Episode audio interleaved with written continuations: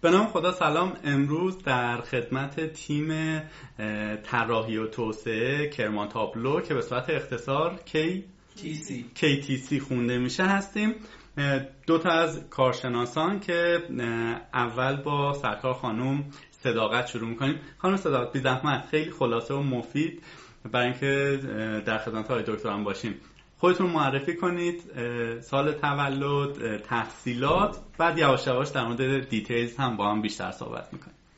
ممنون سلام. من فرزانه صداقت هستم.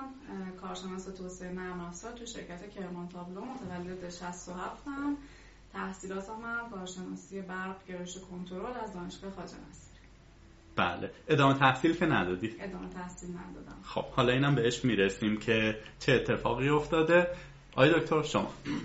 منم سلام عرض می‌کنم خدمت تمام شنونده های عزیز. من علیرضا دهلقی هستم.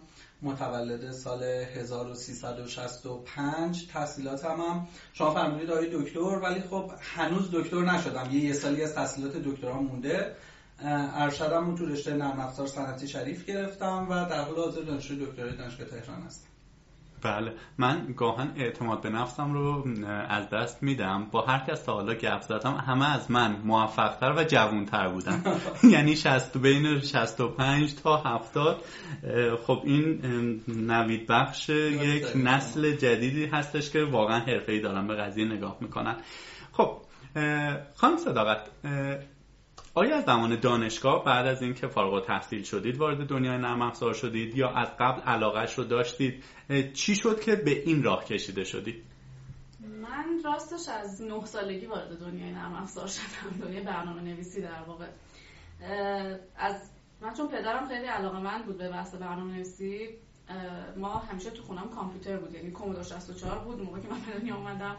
بعدش هم ما کامپیوتر داشتیم اولش مثلا داس بود روش بعدش ویندوز 3 و 1 و همینجوری جلو رفتیم با های دنیا.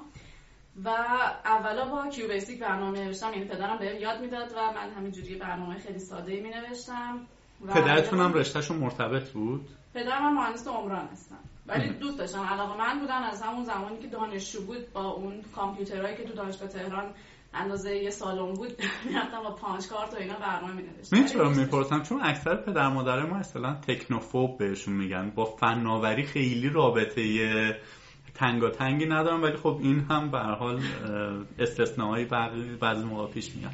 بله. من واقعا خیلی چیزا ازشون یاد گرفتم و خیلی علاقه من شدم به این حوزه.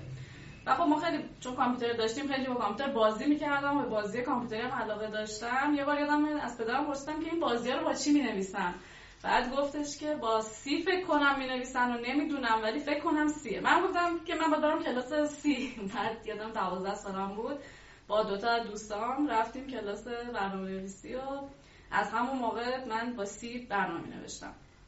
بعدش هم تو دبیرستان من رفتم موضوع تیم شبیه سازی روبوکاپ شدم. یه دوره مسابقات دانش آموزی بود که وارد اون شدم. از اونجا با لینوکس آشنا شدم و برنامه‌نویسی سی پلاس پلاس و برنامه‌نویسی های پیچیده تر و همینجوری ادامه دادم ولی رشتم رو برق انتخاب کردم چون حس کردم که شاید کامپیوتر خیلی یعنی برم مثل جدید یاد بگیرم. فکر کردم خیلی اعتماد به نفس داشتم. فکر کردم خیلی نرم افزار برنامه‌نویسی بلدم. رفتم برق انتخاب کردم. البته پشیمونم نیستم. و ولی همچنان تو حوزه برنامه‌نویسی موندم. آقای دهلقی من یک سوالی دارم. اونم این هستش که ما مثلا سه تا گپ با سه تا عزیزی که توی حوزه توسعه نرم افزار و آیتی فعال هستن صحبت کردیم. دوستان یا رشته عمران خوندن یا رشته مکانیک خوندن. علیرغم علاقه ای که به توسعه نرم افزار داشتن.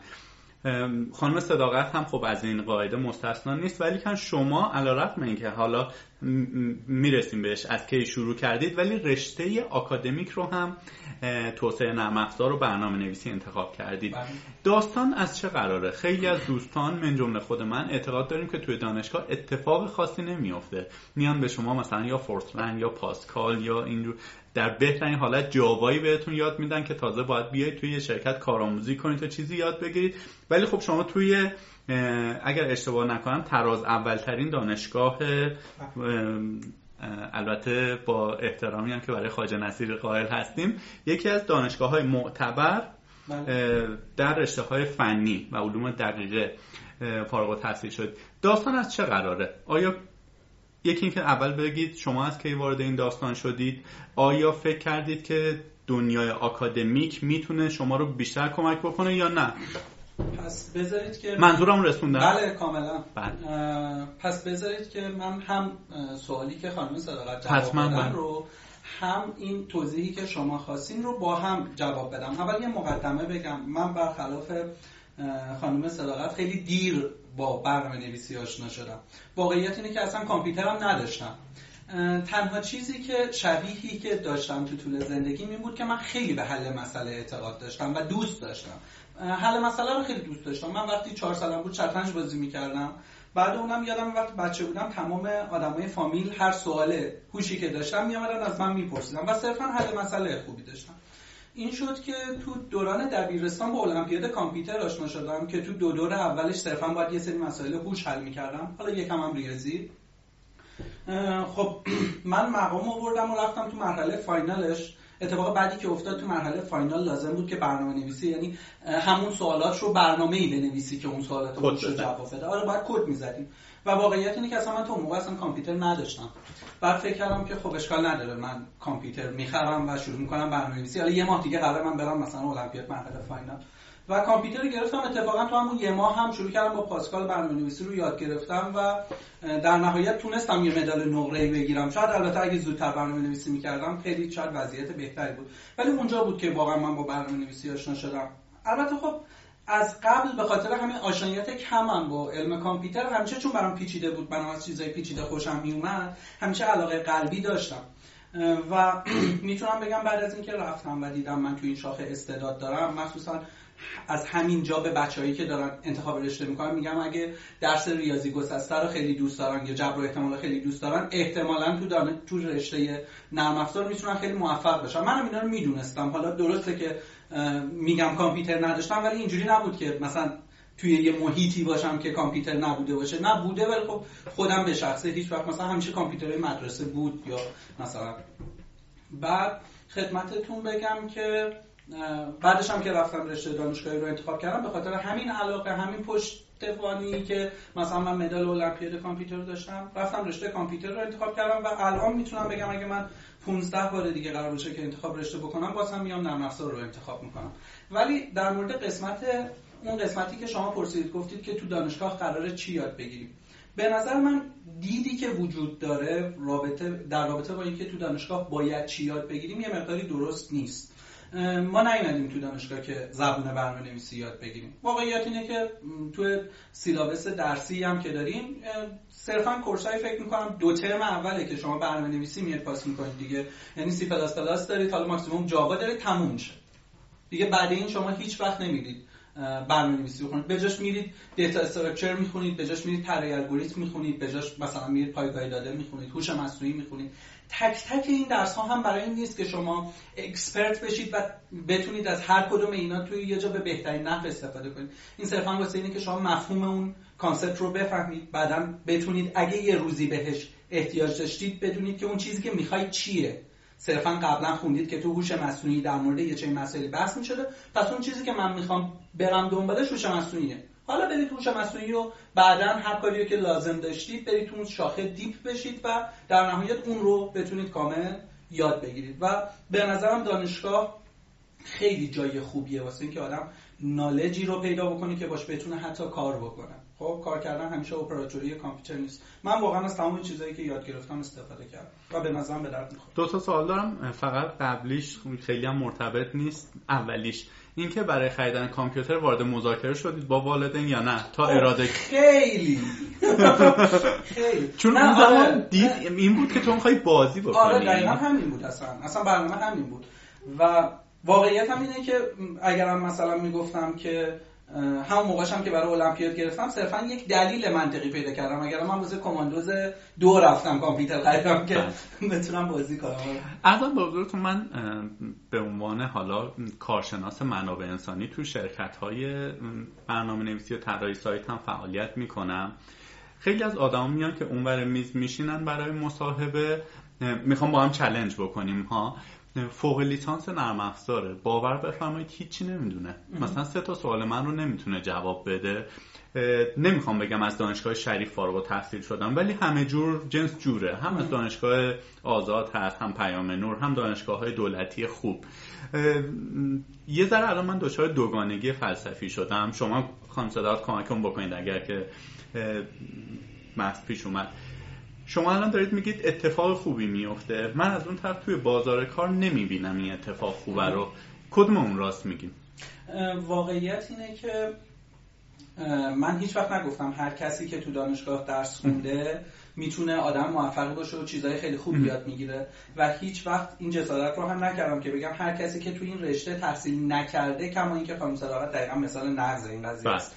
هیچ وقت تو رشته کامپیوتر نبودن ولی خب من به اندازه ای که خیلی خیلی زیاد می‌دونم توانایی ایشون رو دیدم کداشون رو دیدم و من خیلی یاد گرفتم ازشون. و خدمتتون بگم که این ور قضیه هم نگفتم. یعنی این قضیه نه خودش صادقه نه نقضش صادقه. این صرفا یه کوهیژن داره. یعنی شما اگر مستعد یادگیری باشید در دانشگاه مطالبی هست که بتونید یاد بگیرید. و اون چیزایی هم که تو دانشگاه جز سیلابس درس هست رو شما اگه یاد بگیرید تو کار کمکتون می‌کنه. حالا اینکه تو اکثر دانشگاه ها ممکنه این من میگم به خاطر اینکه تا مثلا حداقل 4 5 ترم دانشگاه آزاد سرسری هم درس دادم. اگر فشارهایی حالا کلا سیستم آکادمی که ما جوریه که بچه ها می‌تونن بدون اینکه خیلی مطلب یاد بگیرن بیان بالا یا امتحانا رو پاس کنن یا اینکه نمی‌دونم تقلب می‌کنه یه نفر یا اینکه به هر طریقی به حال تو این پله های دانشگاه خودش رو می‌کشه بالا و در نهایت این مدرک می‌گیره نشون دهنده اینه که این دانش کافی رو داره. نه من یک چنین چیزی رو تصدیق نمی‌کنم. ولی در صورتی که یک نفر بخواد یاد بگیره دانشگاه داره مطالبی که بهش یاد بده و به دردش یا اینکه خانم صداقت با من موافق هستید که بگیم دانشگاه دید مهندسی به ما میده یا طرز how to think چجوری فکر بکنیم؟ اینو موافقید باز؟ اصلا بگیم برنامه‌نویسی به اون یاد نمیده. یه تعداد کلاس اصلا کلاس های عمومی و اینا ولی به یه بشکن می‌زنه تلنگری می‌زنه که چجوری فکر کن. موافقید با این؟ من همین رو فکر کنم دقیقا نظر من اینه که دانشگاه با آدم روش حل مسئله رو می‌تونه یاد بده. بازم این کاملا بستگی به اون دانشجو داره که چه استفاده بکنه. مثلا خیلی از دانشجوها میرن توی دانشگاه و پروژه هایی که باید انجام بدن رو آتسورس می‌کنن کاملا. بله. خیلی راحت. و من فکر می‌کنم که واقعا به خودشون و به نظام آکادمی مملکت خیانت می‌کنن با این کار. چون دقیقا همون پروژه هاست که آدم باید توش یاد بگیره من یه مسئله ای که هیچی راجبش نمی‌دونم زمان ندارم و یه نفری بالا سرشه که کارو می‌خواد انجامش بدم. یعنی اون دقیقا همون تمرین کار کردنه که اگه کسی بخواد یاد بگیره واقعا دانشگاه این فرصت رو فراهم می‌کنه. ولی خب خیلی هم می‌تونن از این فرصت استفاده نکنن. هیچ کسی هم خیلی هم اعتراض خاصی به این قضیه نمی‌کنه. ولی من فکر کنم این دو تا قسمت توی دانشگاه هست یکی همین بحث پروژه هست یکی هم بحث آزمایشگاه هست فکر می‌کنم جاهاییه که می‌تونه آدم توش خیلی چیز یاد بگیره. شما دو تا عزیز از دو تا دانشگاه تراز اول فارغ تحصیل شدید که برای من حداقلش اینه که کلی لرنینگ تو این جلسه خواهد داشت که خیلی خوشحالم. آیا تفاوتی بین دانشگاه های تراز اول و دانشگاه هایی که حالا یه ذره راحت تر ورود بهشون مثل پیام نور علمی کاربردی و آزاد و اینها. برای اینکه این طرز فکر کردن رو با آدم یاد بدن وجود داره یا نه اون فضا اون اتمسفر به ما کمک می‌کنه این اتفاق بیفته. من فکر می‌کنم که یه نکتهش حالا ممکنه تجهیزات باشه ممکنه تا یه حدودی تخصص و تجربه اساتید باشه ولی فکر می‌کنم بیشترین چیزی که تفاوت بین این دانشگاه هاست آدمایی که تو اون دانشگاه هستن. ببینید شما خودتون رو تو محاصره افراد موفق میگن همیشه قرار بدین آدم موفقی میشین. اگه بین آدمای بی انگیزه قرار بگیرید بی انگیزه میشید. و اتفاقی که تو دانشگاه طرز اول میفته اینه که آدم دور و یه سری آدم می‌بینه که حداقلش اینه که دنبال موفقیتن. و این به صورت ناخودآگاه باعث میشه که آدم ها بیشتر دنبال موفقیت باشه من فکر کنم اون جو دانشگاه روی این مسئله خیلی اثر می‌ذاره. شما؟ منم تو تایید فرمایشات خانم صداقت می‌تونم بگم که سه تا فاکتور وجود داره که باعث تفاوت دانشگاه های حالا ما بگیم که دانشگاه های خیلی خاص و طراز اول با بقیه دانشگاه میشه. این سه تا فاکتور هم از ترتیب اهمیت کم به زیاد من خدمت شما میگم.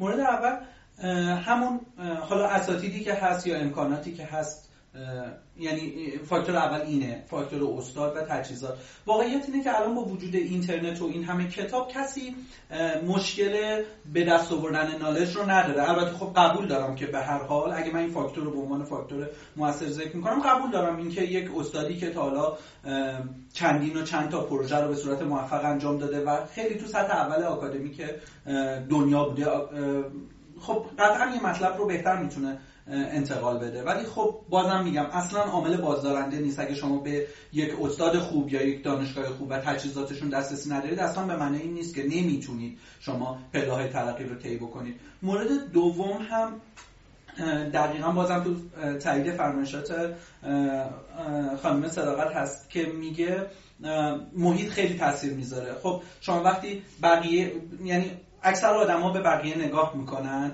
و برای خودشون مسیر مشخص می‌کنن. وقتی شما ببینید همه بچه دارن تلاش می‌کنن خب احساس می‌کنید خب پس باید منم باید تلاش بکنم. راه اینه. و این جو خیلی خوب و این مسابقه که بین بچه ها برگزار میشه یه جورایی باعث موفقیت آدم میشه. ولی یه عامل خیلی خیلی مهم دیگه که تاثیر گرفته از دو عامل قبلیه خودباوریه به نظر من. بذارید یه نکته رو به شما بگم. من بارها و بارها شده که سر یک کلاسی درس بدم یه, یه سوالی رو مطرح بکنم و ببینم که دانشجوها حاضر نیستن روی این فکر کنم چرا؟ چون اعتقاد دارن که این سوال مال این دانشگاه نیست. من اینو برداشتم از سوالای مثلا دانشگاه شریف برداشتم آوردم اینجا. اینا هم لحظه اول به نظرشون سوال سخت میاد دیگه فکر نمی‌کنن رو مسئله. و اعتقاد دارن که صرفا این استاد سختگیره. این با قوانین دانشگاه اونها آشنا نیست. خب ولی تنها چیزی که می‌تونم بگم اینه که مثلا اگه توی شریف یه سوال مطرح بشه آدم هیچ بهونه ای نداره واسه اینکه بهش جواب نده. میگه خب اگه من جواب ندم کی جواب میده؟ پس من حتما باید این سوال حل کنم دیگه. خب بقیه آدما میریم به خود باوری می‌رسه که باعث میشه حلش بدن نترسه. بعد تازه ته تهش اینجوری احساس می‌کنه که خب باشه اگه من نتونم پس هیچ کس دیگه ای هم نمی‌تونه دیگه. پس من تلاشمو بکنم نترسم از این قضیه. و این خیلی باعث پیشرفت آدم چه اصلا نترسیدن و باور کردن خیلی به رشد آدم کمک می‌کنه. در واقع فرمایش های شما دو تا عزیز من اینجوری می‌تونم خلاصه بکنم که فضای آکادمیک حرفه‌ای شبیه یک دو ماراتونی هستش که اگر تو بخوای قدم بزنی له میشی. یا باید مثل بقیه بدوی بری جلو یا اینکه اصلا انصراف بدی. مجبورت می‌کنه که تلاش بکنی اکتیو باشی و با بقیه به هر حال پیش بری. کرمان توبلو چیکار می‌کنه؟ شما در چه حوزه یا دپارتمانیش اکتیو هستید و ارتباط بین کرمان تابلو حالا حدس من به اینه که یک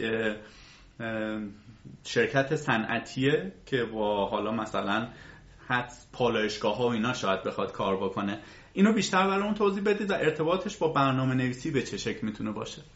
یا چه فرصت های شغلی برنامه نویسی توی این شرکت و شرکت های شبیه این هست؟ کرمان تابلو یا شرکت قدیمی تو حوزه برق الکترونیک. سایتتون هم spell میفرمایید برای شنوندهامون کرمان تابلو dot com. همجور آره دقیقا. کرمان یا اگر چیز نشه توی گوگل فارسی هم می‌تونید بله. گوگل کنید بله، بله، لینک اول احتمالا هستش. بفهم.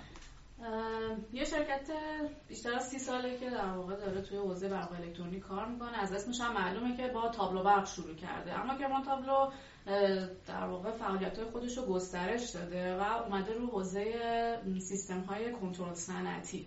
سیستم های کنترل صنعتی برای اتوماسیون و اتوماتیک کردن پلنت های صنعتی مثل پالایشگاه ها مثل شبکه های توزیع برق شبکه های توزیع آب و حالا کارخونه ها هستن و این سیستم های کنترل توی شرکت های خیلی بزرگی توی دنیا تولید میشن که این شرکت ها واقعا هم قدمت زیادی دارن هم برندشون شناخته شده است و عملا شرکت های زیادی نیستن که به خودشون این جرأت رو میدن که اصلا توی این حوزه ها وارد بشن. چند تا دلیل داره؟ چون این سیستم ها بسیار سیستم های حساسیان و plant ی که دارن تحت کنترل می‌گیرن plant های حساسیه. حالا می‌تونه asset های سرمایه های ملی رو داشته باشه مثل گاز مثل برق و هم می‌تونه بسیار خطرناک باشه اگه اون سیستم رو درست کار نکنن. اینه که خیلی شرکت زیادی جسارت این بحث نداره. آیا زیمنس یکی از اون شرکت ها بله. هست؟ چون شنیدم که مثالش زیمنس مثالش بی اشنایدر جنرال الکتریک یا یوکوگاوا. اینا پنج تا شرکتی هم که منظور اسامی حدس می‌زنم سه تا کشور ژاپن و آلمان و امریکا این که اکتیون. درست حد زدم؟ بله, بله. سوئد هم بینشون. سوئد. اینا شرکت هایی که الان بال 100 ساله دارن تو این حوزه کار می‌کنن. و که مونتاگلو اومده به عنوان می‌تونم به جرات بگم اولین شرکتی که توی ایران توی این بحث وارد شد و بسیار هم جسورانه وارد شد و تو حوزه های بسیار حساس. و اومد سیستم های کنترل از راه دور سیستم های مانیتورینگ و سیستم های کنترل محلی. حالا شاید شما PLC ها رو یا شنوندگانتون PLC ها رو بشناسن. یه شرکت ما DCS تولید می‌کنه. DCS یه مجموعه ای از PLC هاست که به صورت یک پارچه یه پلنت بزرگی در حد یک پالایشگاه رو می‌تونه یا یه نیروگاه رو می‌تونه کنترل بکنه. من فقط برای شنوندهامون که ممکن مبتدی باشن بگم که PLC اگر اشتباه کردم من اصلاح بفرمایید. پروگرامبل لاجیک کنترلر هستش. DCS هم مخفف Distributed Controlling System. یعنی در برگیرنده چند تا از اینها هستش. کنترل توضیح شده است. و همینطور سیستم های SCADA تولید می‌کنه. SCADA مخفف supervisory control and data acquisition ه سیستم هایی که کنترل monitoring plant های صنعتی رو دارن. یه در واقع human machine interface ی دارن که اینا روی حالا کامپیوترها مثل ویندوز و اینا PC اجرا میشه و یه backbone ی داره که اون پردازش می‌کنه data ها رو data جمع می‌کنه پردازش می‌کنه و نمایش میده و این امکان داره که فرمانهایی رو از کاربر بگیره روی اون plant اجرا بکنه. سیستم DC هم یه کنترل خودکار انجام میده یعنی اتوماتیک می‌کنه اون سیستم در مورد این سیستم های صنعتی که چه ارتباطی با نرم افزار دارن خب مشخصا اینا همه یک سخت افزاری هم که روشون اون نرم افزار داره هوش اونا رو در مغز اونا همون نرم افزارشون هستش. و الان سال هاست می‌تونم بگم مثلا نزدیک به 80 سال هستش که این سیستم ها کلا در دنیا مطرح شدن و دارن توی همه صنایع استفاده میشن و جای سیستم های اتوماسیون دستی رو می‌گیرن. خدمتتون ارز کنم که ما اینجا برای توسعه این نرم افزارها و سخت افزارها معمولا میایم از تکنولوژی های تثبیت شده استفاده می‌کنیم. به دلیل همون بحث امنیت و ایمنی که خدمتتون گفتم. این تکنولوژی تثبیت شده چرا تکنولوژی تثبیت شده؟ یعنی منظورم از این حرف اینه که ما معمولا روی لبه های دانش حرکت نمی کنیم چون صنعت نیاز داره که از تکنولوژی استفاده کنه که مطمئن ازش و بنابراین شاید کسی مثلا علاقه من باشه بدونه واقعا ما اینجا داریم چی کار می‌کنیم ما خیلی از لحاظ علمی کار جدیدی انجام نمیدیم. این میایم در واقع بهترین راه ایجاد شده بهترین راه پیاده سازی شده رو در واقع انتخاب می‌کنیم و اون رو پیاده سازی می‌کنیم. اما در این حال الان سیستم های جدید همینطور که در واقع تکنولوژی پیشرفت می‌کنه و میاد روش های جدیدی رو توی دنیا پیشنهاد می‌کنه و پیاده سازی می‌کنه سیستم های کنترل صنعتی هم باهاشون پیش میرن مثل بحث پردازش ابری یا مثل Internet of Things اینا بحثایی هستن که حالا توی آینده این سیستم های کنترلی دیده میشن. و اینکه شرکت ما الان نزدیک 20 سال هست. فکر می‌کنم که داره همه این محصولاتش رو توسعه میده و همینطور هم داره با تکنولوژی های روز تکنولوژی تثبیت شده روز البته جلو میره. آره دقیقا من یه زمانی توی عسلویه و اینها تدریس می‌کردم. بعد توی time break مون می‌رفتیم توی این plant ها و اینها سرک میکشیدیم. مثلا هم داستان PLC و اینا رو من از اونجا یاد گرفتم. یک فرض کنیم ولو یا دریچه ای هست که این مثلا کارش یا سر یه تایمی باید باز شه گاز ازش رد بشه سر یه تایمی فشارش کم شه زیاد بشه و اینها. همجور که خانم صداقت فرمودن یه چیزیه که واقعا نوآوریه چیزی عجیب غریبی نمی‌خواد. یعنی شما یک چیزی که حتی اگه اون شرکت آلمانی این رو یک بار ابداع کرده باشه همون رو میشه مثلا یوز کرد و کار حل بشه. آیا این فناوری که ما در حال حاضر توی این شرکت یا بگیم توی ایران داریم ارثبری شده از شرکت ها از کشورهای جهان اول یا اینها رو خودمون ابداع کردیم؟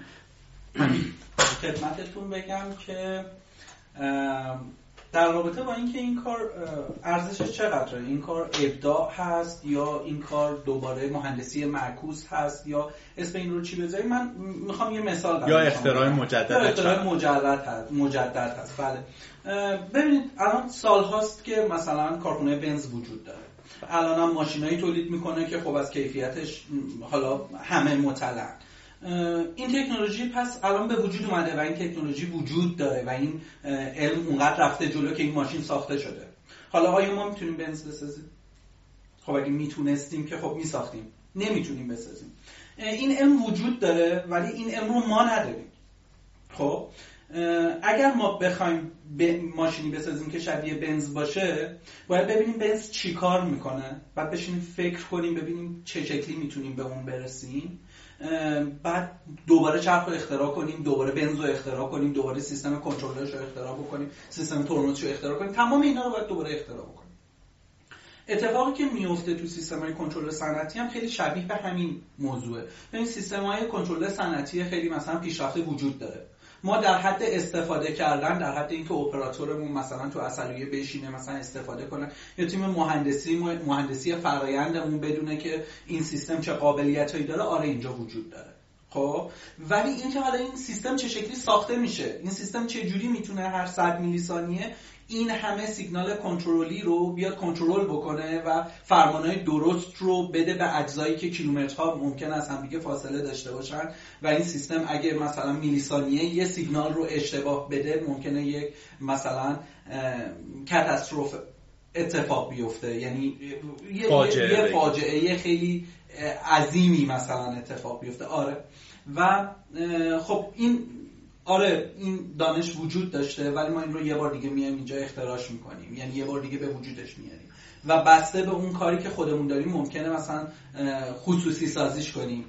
و ارزشی که داره فقط می‌تونم بگم که اگه بگم میلیارد دلار ممکنه واسه کشور جلوگیری از خروج ارز داشته باشه واقعا عدد عجیب غریبی نگفتم در طول سالیان یا مثلا در طول یه پروژه دو پروژه سه پروژه ممکنه واقعا این عدد جبران بشه.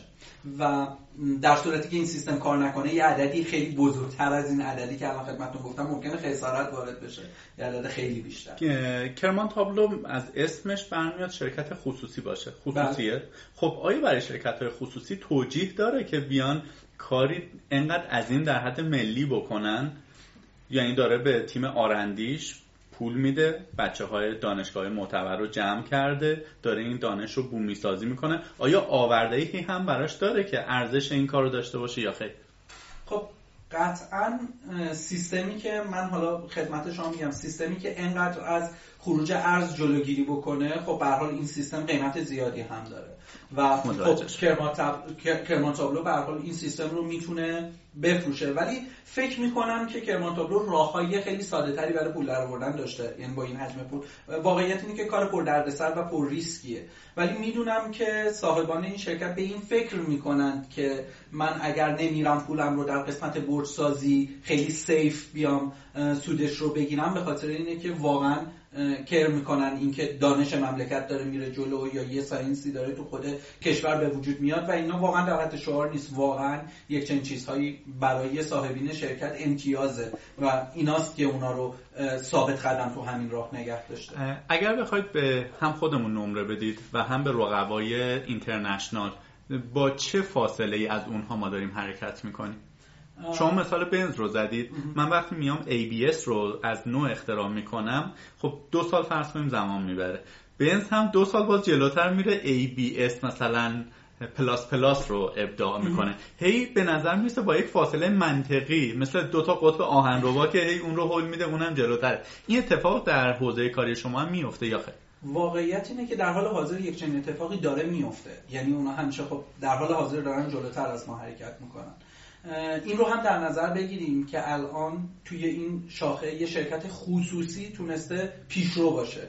حالا شما فرض بکنید این شرکت خصوصی به حال یه فاند محدودی داره یه تعداد نفراتی که رو پروژه کار می‌کنه هزینه هایی که می‌تونه واسه پروژه انجام بده خیلی محدوده.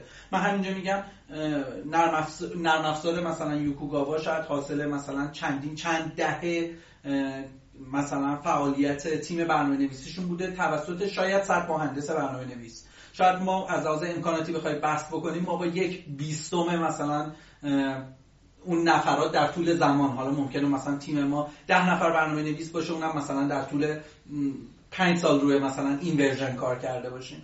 و می‌تونم بگم که خب سرمایه گذاری درستی انجام نشده ولی من مطمئنم که با سرمایه گذاری درست توی یه فاصله منطقی مثلا 7 8 ساله واقعا می‌تونیم رقیب خیلی خیلی جدی شاید رقیب خیلی سرسختی واسهشون باشیم حتی ازشون جلو بزنیم. من یه نکته هم توی این بحث بگم. ببینید توی ایران حالا اول الان تحریم ها رو چند روزه برداشتن ولی تا حالا که تحریم بودیم این مسئله خیلی جدی بود که واقعا نمی‌شد اصلا از خیلی از این شرکت ها خرید کرد. بله.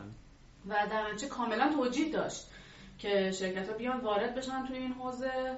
و اتفاقا هم چند تا شرکت تو همین سالهای اخیر اومدن وارد شدن. ولی مسئله که هست اینه که ببینید خب آره ممکنه ما نتونیم اون کیفیت رو ارائه کنیم ولی می‌تونیم چند تا feature خیلی مهم ارائه کنیم. مثل بحث بومی سازی و از اون مهمتر رقابت یعنی مزیت رقابتی ما قیمته.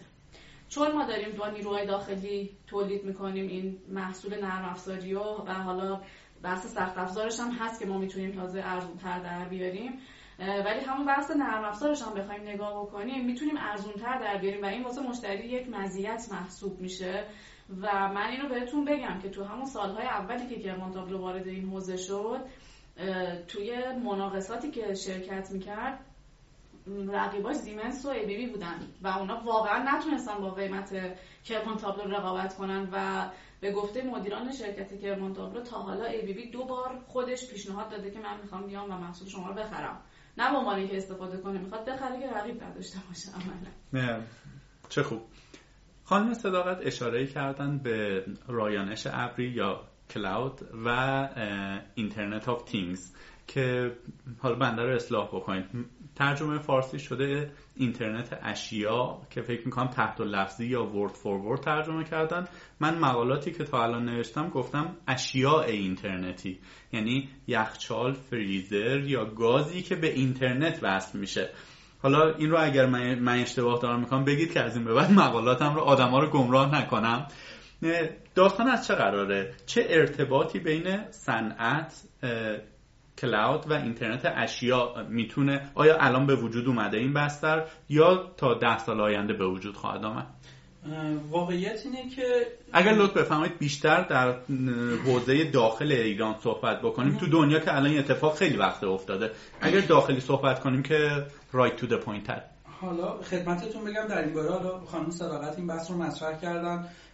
منم خیلی دوست دارم که بازم ازشون یاد بگیرم و در این باره بیشتر توضیح بدم. ولی اون چیزی که من در مورد IoT می‌دونم حالا ما بهش به صورت مختصر می‌گفتیم IoT یک کانسپتیه که واقعا تو دنیا وجود داره. اگه بخوایم بگیم وجود دارد یا نه جوابش اینه که بله ولی آیا چند درصدش از اون تفکری که براش در نظر گرفته بودن از اون بردی که این IoT باید ادامه پیدا بکنه چند درصدش پیاده سازی شده؟ من فکر می‌کنم که مثلا دو درصد. واقعیت اینه که به همین یه تیکش شما فرض بکنید ببینید چقدر دوریم از این. فرض بکنید که دنیایی رو تصور کنید که پرتغال یک آیدی داره. نه همه پرتغال ها هر پرتغالی برای خودش یک آیدی داره. و بعد این اتاق هم یک آیدی داره. بعد یخچالتون هم آیدی داره. هر کی یه URL خاص خودشو داره. یعنی دقیقا شناسه خودش رو داره. بعد حالا فرض بکنید که یخچالتون اینترنت داره بعد پرتغالای تو خود آیدیا رو می‌بینه که پرتغالاتون داره تموم میشه. از اون طریق مثلا به چه می‌دونم به وایرلس خونتون اطلاع میده اون مثلا به سوپری سر محل اطلاع میده که پرتغالام داره تموم میشه. بعد مثلا یه تعدادی پرتغال برای شما پست می‌کنن در خونه شما. هیچ وقت لازم نیست نگران هیچ چیزی باشید این ایده می‌تونه تا همه فنسی باشه. حتی از اینم خیلی بیشتر. بعد میگم مباحث خیلی خیلی زیادی هست. اصلا دنیا مشکلات ریاضی خیلی زیادی داره واسه اینکه به این قضیه برسه. همین نیمدهی به هر جسمی خودش باید چند تا خصوصیت داشته باشه که هنوز تابع ریاضی برای نیمدهی به تمام آبجکت های دنیا پیدا نشده. حالا بازم میشه مبحثش رو خیلی بیشتر توضیح داد ولی خب اینجا شاید زمانش نباشه. ولی به هر حال همه اینها همه این این قسمتی که به شما گفتم این کنترل یخچال رو شما نگاه بکنید.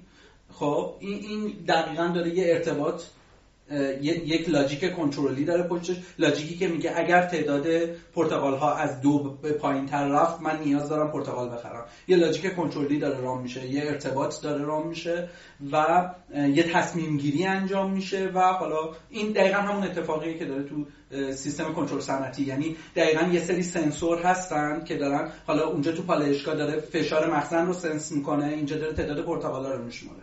یا اینکه اونجا بستر ارتباطیش احتمالا مثلا فیبر نوری یا کابل لنه اینجا مثلا می‌تونه وایرلس باشه یا هر چیز دیگه ای و در نهایت یه لاجیک کنترلی که اونجا میگه اگر تمپرچر از یه عددی رفت بالاتر یا مثلا چه می‌دونم سنسور دمایی چنان ارور رو داد خطا رو داد یا نمی‌دونم فلان ول باز انقدر باز بود یا بسته بود بیا یک چنین تصمیمی بگیر. بیا مثلا چنان این شیر رو باز بکنی مثلا رو خالی بکن. همین اتفاق داره تو اونورم میفته و به نظر من این دوتا کاملا دو, دو بحث شبیه به هم, و اسکیل آیوتی خیلی خب خیلی می‌تونه بزرگتر باشه. و چیزی هم که الان خب ابتدای سال 2016 هستیم جزء یکی از فرصت های شغلی یا حوزه های رو به رشد همین اینترنت اشیا یا اشیا اینترنتی هستش؟ بگم در مورد این موضوع اینه که ببینید اتفاقا سیستم های کنترل نزدیکترین حوزه هستن به Internet of Things. به خاطر اینکه همشون سیستمایی که هوشمندن یعنی هوش دارن سیستم عامل معمولا دارن و میشه روشون برنامه run کرد و همشون پورت هایی دارن که میشه به شبکه وصلشون کرد. و communication دارن اصلا اینجوری بگیم قبل از اینکه این Internet of Things مد بشه شما قبلا تو این حوزه بودی. بله دقیقا. یعنی خیلی راحت همونطوری که کامپیوترها شاید کامپیوترهای مثلا PC ها یعنی کامپیوترهای شخصی اولین سیستم هایی هستن که می‌تونن توی اینترنت وارد شدن. قطعا بکنم قدم بعدش سیستم های کنترل هستن چون خیلی نزدیک هم به کامپیوترها. عملا یه کامپیوترهایی هستن که حالا خاص منظوره. طراحی شدن و خیلی راحت می‌تونن این بحث روشون پیاده سازی بشه و خیلی می‌تونه کمک بکنه به این داستان. چون سیستم کنترل واسه چیه؟ واسه اینکه ما بتونیم یه plant توی اطراف دور مانیتور بکنیم data ها رو جمع آوری کنیم ارسال کنیم به جاهای مختلف. خب why not Internet of Things داره همین کارو می‌کنه. چرا که ما نیایم از در واقع بستر اینترنت استفاده کنیم؟ این خیلی ایده خوبیه و الان کاملا ایده ایه که به روز بعد دارن روی سیستم های جدید پیادهش می‌کنن. خانم صداقت یکی از دلایلی که در واقع سوکان آکادمی خواهش کرد که ما رو پذیرا باشید که بیایم با هم دیگه گپی بزنیم. خواستیم که به آدم های نوآموز بگیم که حوزه برنامه نویسی فقط یک شرکت طراحی سایت نایس و ترتمیز و اینا نیست که تو اپ موبایل طراحی بکنی وبسایت طراحی بکنی دسکتاپ طراحی بکنی. می‌خوایم بگیم تو صنعت هم این قضیه پررنگه. یه ذره در مورد اون اسکادایی که به حال داره ران میشه یا پی هایی که دارن مدیریت میشن با چه زبانهای برنامه نویسی اینها دارن مدیریت میشن؟ برای یادگیریشون آیا دانشگاه ما رو آماده می‌کنه یا نه؟ ما یک بیس برنامه نویسی منطق برنامه نویسی رو یاد می‌گیریم. حالا میایم توی شرکت هایی که توی این حوزه فعال هستن برامون OJT یا the job training یا دوره های در حین خدمت می‌ذارن. این زبون های برنامه نویسی سهمش چیه و اگر کسی علاقمند به این حوزه باشه باید از کجا شروع بکنه؟ زبونهایی که ما بهشون کد می‌زنیم ما سی سی پلاس پلاس ویژوال سی پلاس پلاس و سی شارپ کد می‌زنیم و سیستم هایی که روش کد می‌زنیم از سیستم های embedded embedded Linux kernel programming داریم تا سیستم های ویندوز و که در واقع سیستم های interface همون هستن سیستم هایی که در واقع کاربر باید باشون کار کنن معمولا ویندوز انتخاب می‌کنیم. خیلی از کدمون multi-platform اصلا طراحی میشن به دلایل مختلف و ما از خیلی سیستم عاملا در واقع استفاده خیلی تنوع زیادی داریم در استفاده از هم سیستم عاملا هم زبان ها. شما خودتون مثلا اگر بگیم خودتون رو طرفدار چه زبونی معرفی می‌کنید یا به چه زبونی زبان مادر یا اصلیتون هست چه زبونی معرفی می‌کنید؟ من شخصا سی پلاس پلاس کد می‌زنم بیشتر. و فکر می‌کنم که سی پلاس پلاس هم زبون مادر IDE ای که استفاده می‌کنید چیه؟ ما Eclipse استفاده می‌کنیم Visual Studio استفاده می‌کنیم. توی editor معمولی هم بعضا کد خب آقای دهلقی یه سری هم کاربرای خیلی خوب ما داریم که به ما میگن مثلا ما رو دیتو فوبیای .NET داری نه شما open source ی ها مثلا اصلا دشمنی با ما دارید. ولی خانم صداقت یه package کاملی هم از open source گفتن. مثلا سی شارپ گفتن سی پلاس پلاس گفتن Eclipse ی که open source ه گفتن. از اون طرف سیستم عامل های هم ویندوزی هم لینوکسی برام جالبه. یه توضیح بدید روی کرده در واقع این کامیونیتی, کامیونیتی های صنعتی به چه شکله؟ شما هر ابزاری که کارتون را بندازه استفاده می‌کنید یا نه؟ مثل اوپن سورسی ها یک سری تعصبات خاص دارید یا شرایط چیز دیگه واقعیت اینه که اگه می‌تونم بگم این سوال خیلی پیرو سوال قبلیتونه که فرمودید که حالا تو دانشگاه ها چه زبونهایی یاد میدن آیا ما از همون زبون استفاده می‌کنیم یا نه. واقعیت اینه که اعتقاد دارم که یک دانشجوی خوب باید تو دانشگاه منطق برنامه نویسی رو و concept های برنامه نویسی رو مثل مثلا object oriented programming یا مثلا به صورت جدیدتر مثلا aspect oriented programming یا مثلا چه concept های دیگه ای که وجود داره رو. یاد بگیره و یک زبان رو هم بلد باشه برای اینکه یک sample ی داشته باشه از اینکه حالا اون concept چه شکلی پیاده سازی میشه.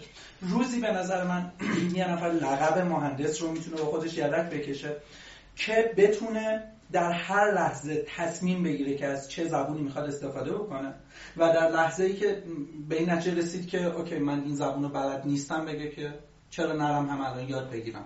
خب؟ و اون روزه که دقیقا شما می‌تونید موفق باشید. واقعیت اینه که هر کدوم این زبون یه هدفی داشتن. اگر سی پلاس پلاس بوده و بعد اون سی شارپ اومده نمی‌دونم زبون های دیگه به وجود اومده یا اینکه مثلا سی شارپ بعد Java هم هر دوتاشون مثلا object oriented بودن خیلی هم شبیه به هم ولی هر کدوم اینا واقعیت اینه که پشتش یه هدفی بوده. و اگر کار ما نزدیک به اون هدفه باشه بهتره بریم از اون زبون استفاده بکنیم. مثلا خیلی ها میگن نه مثلا سی شارپ خیلی مثلا جامعه آکادمیک با سی شارپ خیلی خوب نیست. ولی من میگم چرا خوب نیست؟ وقتی شما در عرض دو دقیقه می‌تونی مثلا یه فرم طراحی بکنی و یه user interface ی درست بکنی یه GUI تحویل کاربر بدی که خیلی هم خوبه خیلی هم شکیله خیلی هم شبیه اون چیزیه که کاربر تجربه رو داشته چرا نه؟ یا اینکه یا هر زبون دیگه ما اینجا نگاه می‌کنیم ببینیم چه چیزی بیشتر کارمون رو را میندازه. چه زبونی بیشتر به درد ما می‌خوره. به درد ما می‌خوره یعنی اینکه سرعتش به اندازه باشه که ما بخوایم. حالا این سرعت چقدر زمانی implement می‌بره؟ اگه خودمون قرار باشه اون زبون رو یاد بگیریم باید این زمان رو به اضافه بکنیم به زمان implementation مون این چقدر ساده است. حالا بعدا مثلا نگهداری این سیستم چقدر راحته. نگهداری سیستم به خاطر که ممکن من این زبونه خیلی ریلی رو برم پیدا بکنم که مال همین کاره. این نفرم الان دارمش اصلا تو شرکت. ولی می‌دونم من پنج سال دیگه این نفر رو ندارم و خیلی سخت می‌تونم یه نفری رو پیدا بکنم که بیاد این زبون رو بلد باشه این کد رو بتونه برای من تغییر بده. همه این فاکتورها رو در نظر می‌گیریم و در نهایت یه زبون رو انتخاب می‌کنیم.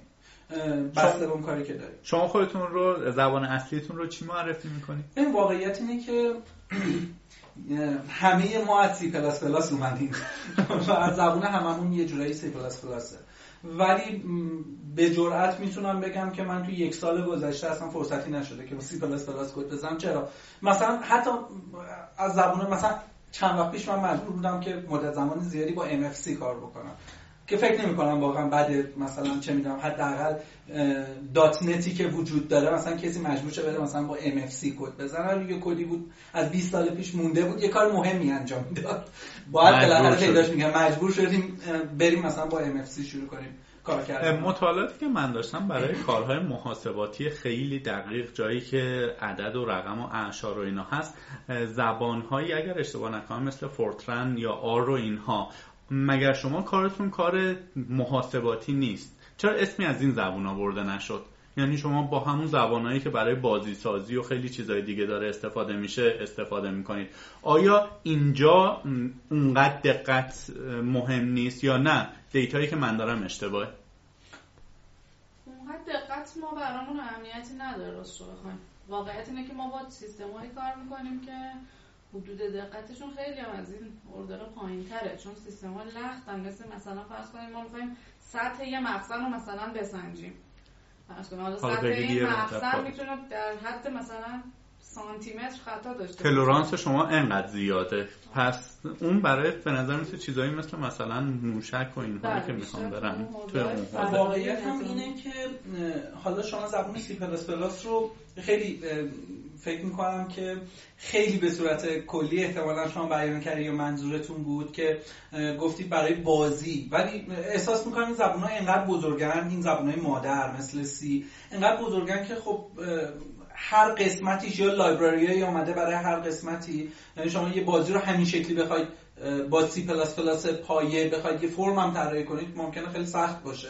خب با استاندارد سی بخواید یک چند تا فرم هم طراحی کنید خیلی وقت گیره چه برسه به این که بخواید یه بازی مثلا خیلی خیلی پیچیده رو بخواید طراحی بکنید ولی این زبون جوری طراحی شده که شما هر کاری که خواستید انجام بدید حالا لایبراری هاش هست یا اینکه از اون قسمت زبان استفاده کنید. و سی هم به حال زبونیه که فکر می‌کنم که به درد این کار بخوره. به حال انتخاب شده و 100 درصد جونم. یه نکته من راجع به این دست تعصب بگم. اتفاقا من خودم جزو افرادی هم که تو زمان دانشگاه عضو LUG دانشگاه بودم خودم لینوکس استفاده می‌کنم در کار شخصی خودم و اتفاقا یه جورایی هم متعصب بودم حتی یه زمانی روی بحث open source و اینجور سیستم ها. ولی واقعیت اینه که گاهی ما چاره ای نداریم. حالا هم این consideration که ایشون میگن هم بحث اینه که توی صنعت مایکروسافت خود شرکت مایکروسافت به طور کامل امپراتوری داره.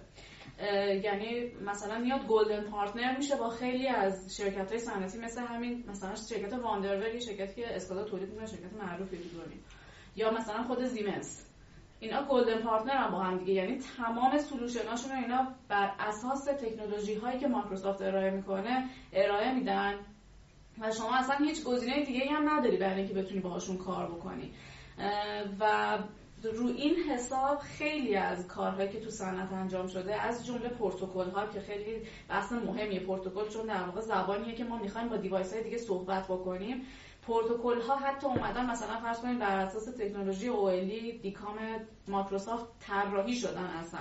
یعنی هیچ راهی نداری. مجبور میشی بیای روی مایکروسافت و ویندوز و تمام تکنولوژی های اون رو استفاده بکنید.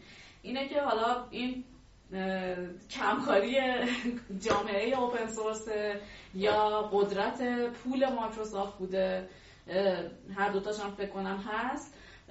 اینه که اومد و این اتفاق افتاد. توی حداقل می‌تونم بگم مثلا تا قبل از تا تقریبا تا 2010 این ماجرا بود. تا اینکه 2010 به بعد یعنی انقدر سیستم های Unix base زیاد شد و لینوکس اومد جای خودش رو پیدا کرد توی حوزه های مختلف اومد به صنعت هم وارد شد و دیگه بعد از اون عملا خود همون شرکت هایی هم که با مایکروسافت کار می‌کردن و اون بنیاد هایی که در واقع این استانداردها رو پشتیبانی می‌کردن همشون اومدن باز به سمت در واقع مفاهیم multi platform بازم حالا هیچ کدومشون مایکروسافت کنار نمی‌ذارن. همشون میان روی بحث multi platform کار می‌کنن و این اتفاقی بود که خیلی توی صنعت همه سیستم ها رو برد به سمت مایکروسافت. حالا نکته جالبی که بعد از تغییر CTO شرکت مایکروسافت یا مدیر عاملش به وجود آمد این این بود که تمایل نشون داد این شرکت به release کردن یک سری چیزها برای کاربرا open source کردن. یا الان تو فیسبوک می‌بینیم که سخت افزار رو داره open source می‌کنه. گوگل هم که یکی از به حال پایونیرهای این قضیه هستش. آیا فکر نمی کنید که در آینده ما به سمت و سوی میریم که گریزی ندارن شرکت های بزرگی که کلوزد هستن برن به سمت اوپن سورس شدن یا نه؟ کماکان صفتی که خانم صداقت به اسم امپراتوری یا اسمی که امپراتوری انتخاب کردن می‌تونه کماکان براشون حفظ بشه. من احساس می‌کنم که واقعیت تو این مبحث یک ترید آف وجود داره. یه شرکت باید تا یه مقداری بتونه که آدم ها رو و این حجم عظیم حالا اوپن سورس ها رو طرفدارای اوپن سورس رو به سمت خودش جلب کنه و جذب کنه. خدمتتون بگم که همونها می‌تونن به تولید نرم افزارهای دیگه ای اون آدمایی که جذب شدن اون طرفدارای اوپن سورس می‌تونن شروع بکنن و بستر بسازن نرم افزار بسازن concept می‌تونن اصلا داده تو concept ی که اون شرکت داره ارائه میده رو بسازن جوری که اون شرکت قوی تر شه. و واقعیت اینه که هیچ وقت شرکت ها نمی‌تونن به این سمت برن که همه چیز رو open source کنن. به هر حال جزء property یه شرکته جزء asset یه شرکت یه قسمت از knowledge به خاطر همین همیشه فکر می‌کنم این توی یه trade-off ی بمونه. شما میفرمایید گوگل open source مثلا کار می‌کنه من یه مثال خیلی جالب بگم. ما همه گوگل رو با search ش می‌شناسیم. درسته؟ ولی الگوریتم های search ش رو هیچ وقت رو هیچ کس نمی‌دونه. دقیقاً. بله. می‌خوام بگم این همیشه یه trade-off دیگه. بخشی از سوال من من پریدم وسط حرف خانم صداقت موند این که خب من یه آدمی هستم 18 سالمه یا 23 4 سالمه تازه فارغ التحصیل شدم. فرض کنیم از رشته نرم افزار. می‌خوام وارد یک شرکتی بشم که شرکت صنعتیه. ولی کن دپارتمان هایی داره که توسعه نرم افزار یا توسعه دنده نرم افزار بهتر بگیم نیاز دارن. این آدم بایستی چه کوالیفیکیشن ها یا ویژگی هایی داشته باشه که بتونه وارد بشه؟ اصلا فرض بفرمایید شما مثلا با منابع انسانی شرکت صحبت می‌کنیم میگه من انقدر جذب نیرو دارم کارمون داره اکستند میشه. اون آدم ها چه کسایی هستن و بایستی چه ویژگی هایی داشته باشن؟ سوال دوم هم هم ادغام بکنم باش. آیا فارغ و تحصیل های دانشگاه آماده این هستن که شما یک پروژه رو در دستشون بگذارید و شروع کنن کار کردن یا خیر؟ خدمتتون ارز کنم که من شخصا اعتقاد دارم افرادی که فرش گریجویتن خیلی می‌تونن کمک کنن به شرکت ها. چون آدمایی که به قول شما حین کار یاد می‌گیرن و یه سرمایه گذاری در واقع خوب بازده هم حالا نمیگم زود بازده ولی خوب بازده دارن ولی یه شرط داره. شرطش هم میگه اون طرف به اندازه کافی باهوش باشه که بتونه یاد بگیره و حالا قطعا باید یه بیسی رو بلد باشه. حالا اون که اون بیسی که دانشگاه بشه نه بلد باشه هیچ. ولی باید یه انقدری باهوش باشه که بتونه خودش در واقع یک مسئله که جلوش می‌ذارن بره دنبال راه حل بگرده. و بتونه چند راه حل پیشنهاد بده. می‌دونید یه همچین آدمی بدون هیچ شکی می‌تونه کار پیدا کنه. و واقعیت اینه که ما همین الان تو همین شرکت به شدت به نیرو احتیاج داریم و من خیلی شرکت های دیگر رو می‌شناسم که تو همین حوزه های صنعتی کار می‌کنن و نیاز دارن به نیروهای نرم افزاری. ولی واقعیت اینه که اصلا نیروی متخصص نیست. نه تنها نیروی متخصص نیست بلکه نیروی باهوشی که آدم حس کنه می‌تونم روی این آدم سرمایه گذاری کنم هم نیست. یعنی نیست که حالا نمی‌دونم شاید به طور من حالا گاهن میگم که خیلی هم میگن ما معمولا عادت داریم انگشت اتهام رو سمت یه شخص سالس همیشه می‌گیریم. میگیم مملکت برای اون کار درست نکرده این کار نکرده دانشگاه آمادمون نمی‌کنه. ولی تجربه به من نشون داده که کار هست کار کن نیست. خب من ایمان قلبی به این قضیه دارم.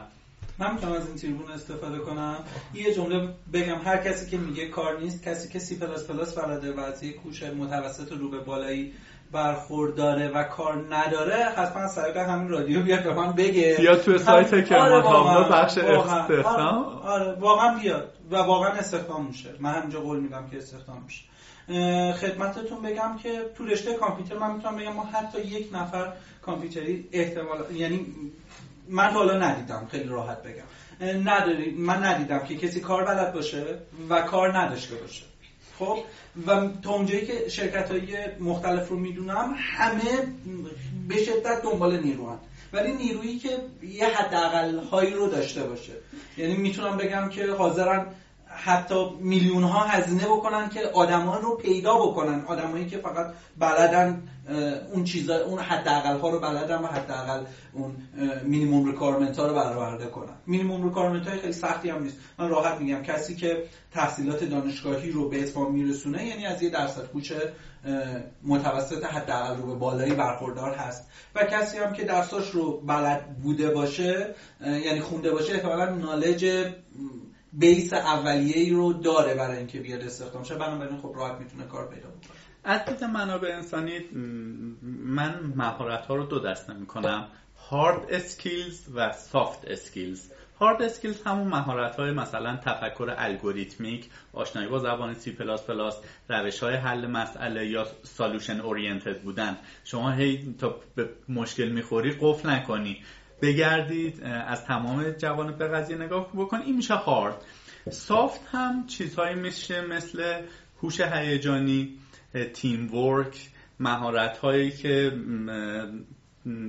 رفتار شهروندی سازمانی و اینها. باور بفرمایید توی خیلی از جلسات مصاحبه کسی که آمده بشینه اونجا حتی بلد نیست چجوری لباس بپوشه. یادش رفته مسواک بزنه. خب اینها هم آیا باعث میشه که یک آدمی که حرفه‌ای هست بیا سی پلاس پلاسش خوبه و تو شرکت شما استخدام نشه یا نه؟ اون hard skills ها hard skill ها به مراتب مهمتره اخلاق حرفه‌ای خیلی اینجا برای ما مهمه. یعنی هم برای ما هم برای مدیران شرکت خیلی مهمه و اینجا تست روانشناسی هم می‌گیرن از کسانی که میان و اکثر شرکت های حرفه ای تست دروغ سنجی هم من دیدم. MBTI و دیسک و اینا همه رو می‌گیرن. و این به نظر من خیلی نکته مهمیه. یعنی آدم متخصصی که اخلاق حرفه‌ای نداشته باشه به نظر من خیلی بدتر از آدمیه که تخصص نداره ولی اخلاق داره. می‌تونه یاد بگیره اون آدم. خب من اون یه چیزی بگم. جبران کنه. آید دهلقی. دهلقی. توی دانشگاه که به ما رفتار سازمانی و حرفه‌ای یاد نمیدن کورسی اصلا نداریم. یه سری درسای عمومی اینها هست. اگر رشتمون این نبوده باشه. خب آره نداریم. من 20 ساله از کجا اینو یاد بگیرم؟ گناه ندارم. میام تا الان توی یک حال و هوا و فضای بچگانه و تینیجری بودم. الان اومدم با یک تعداد آدم مثلا خسته این کار دارم کار می‌کنم. با تجربه این کار کار می‌کنم. با ولیوهای شما مچ نیستم. باعث میشه ریجکت بشم. این تفسیر کیه الان؟ به نظر من اینجوری نیست که تو دانشگاه هیچی یاد نگیریم. من مثال به شما بگم بیشترین کمک رو به من کرد تو تیم ورک به اینکه بله. بتونم حالا مثلا توی یه تیمی موثر باشم. واقعیت اینه که تمام کسایی که حالا اکثرا دانشجوهایی که تو دانشگاه شریفن یه مقداری یکم کار کردن باشون سخته. یکم منشون سنگینه. من این رو میگم حالا خودم هم جزشون هستم.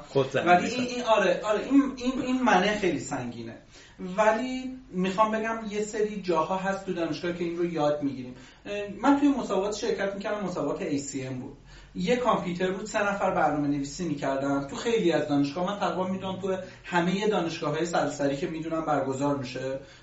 چون در موردش از من سوال می‌پرسن. تو دانشگاه آزادم هست ممکنه بعضیا به گوششون نخورده باشه.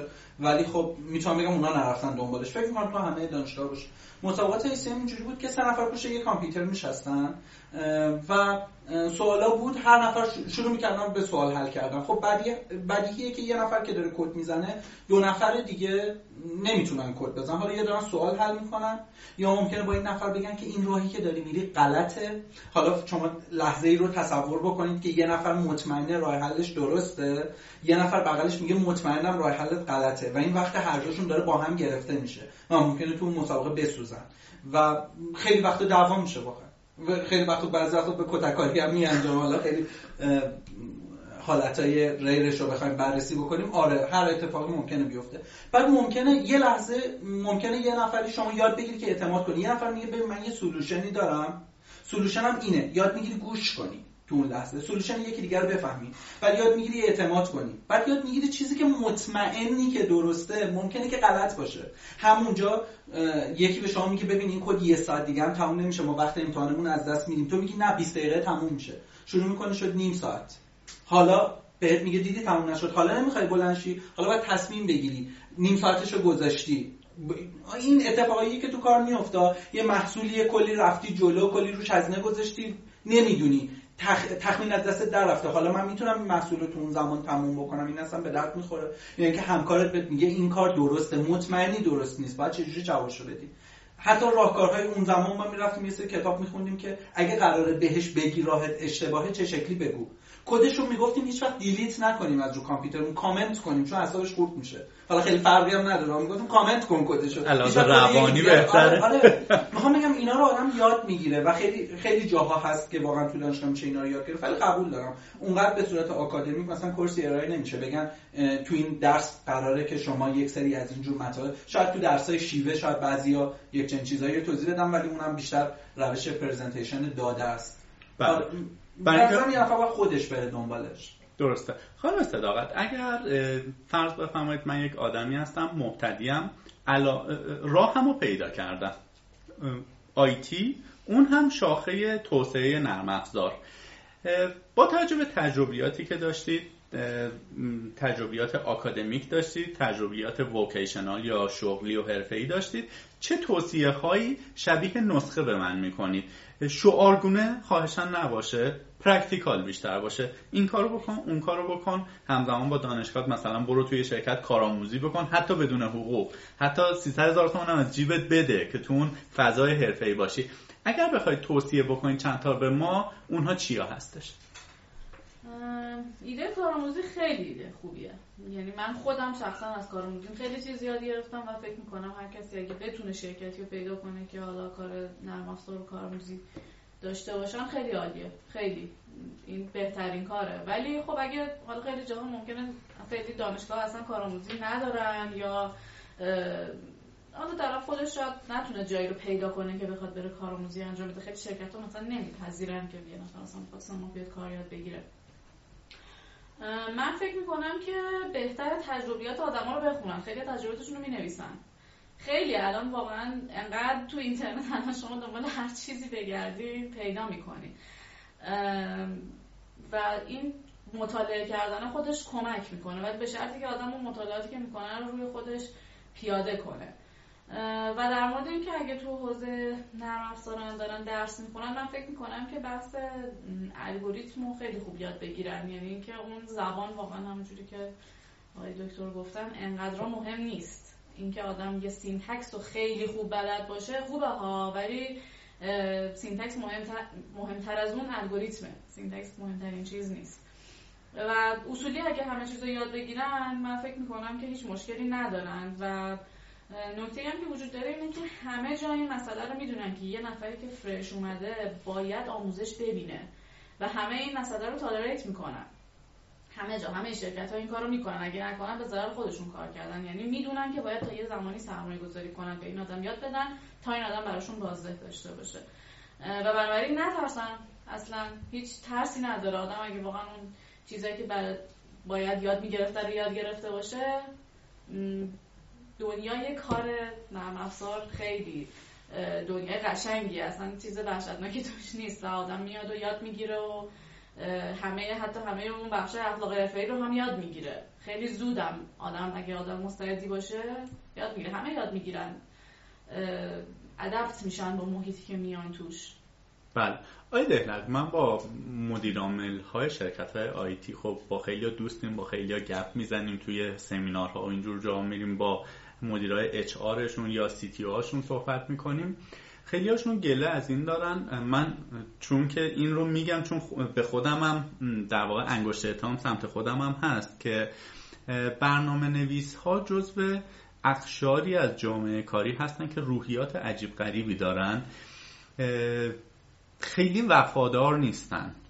یعنی اگر که شرکت آ داره کار می‌کنه شرکت ب 100 هزار تومن بذاره رو میز یعنی تعهد و ثبت و اینها چیز نیست. این رو من هم تو سکان آکادمی ما دیدیم قبلا دو سال پیش که استارتش زدیم.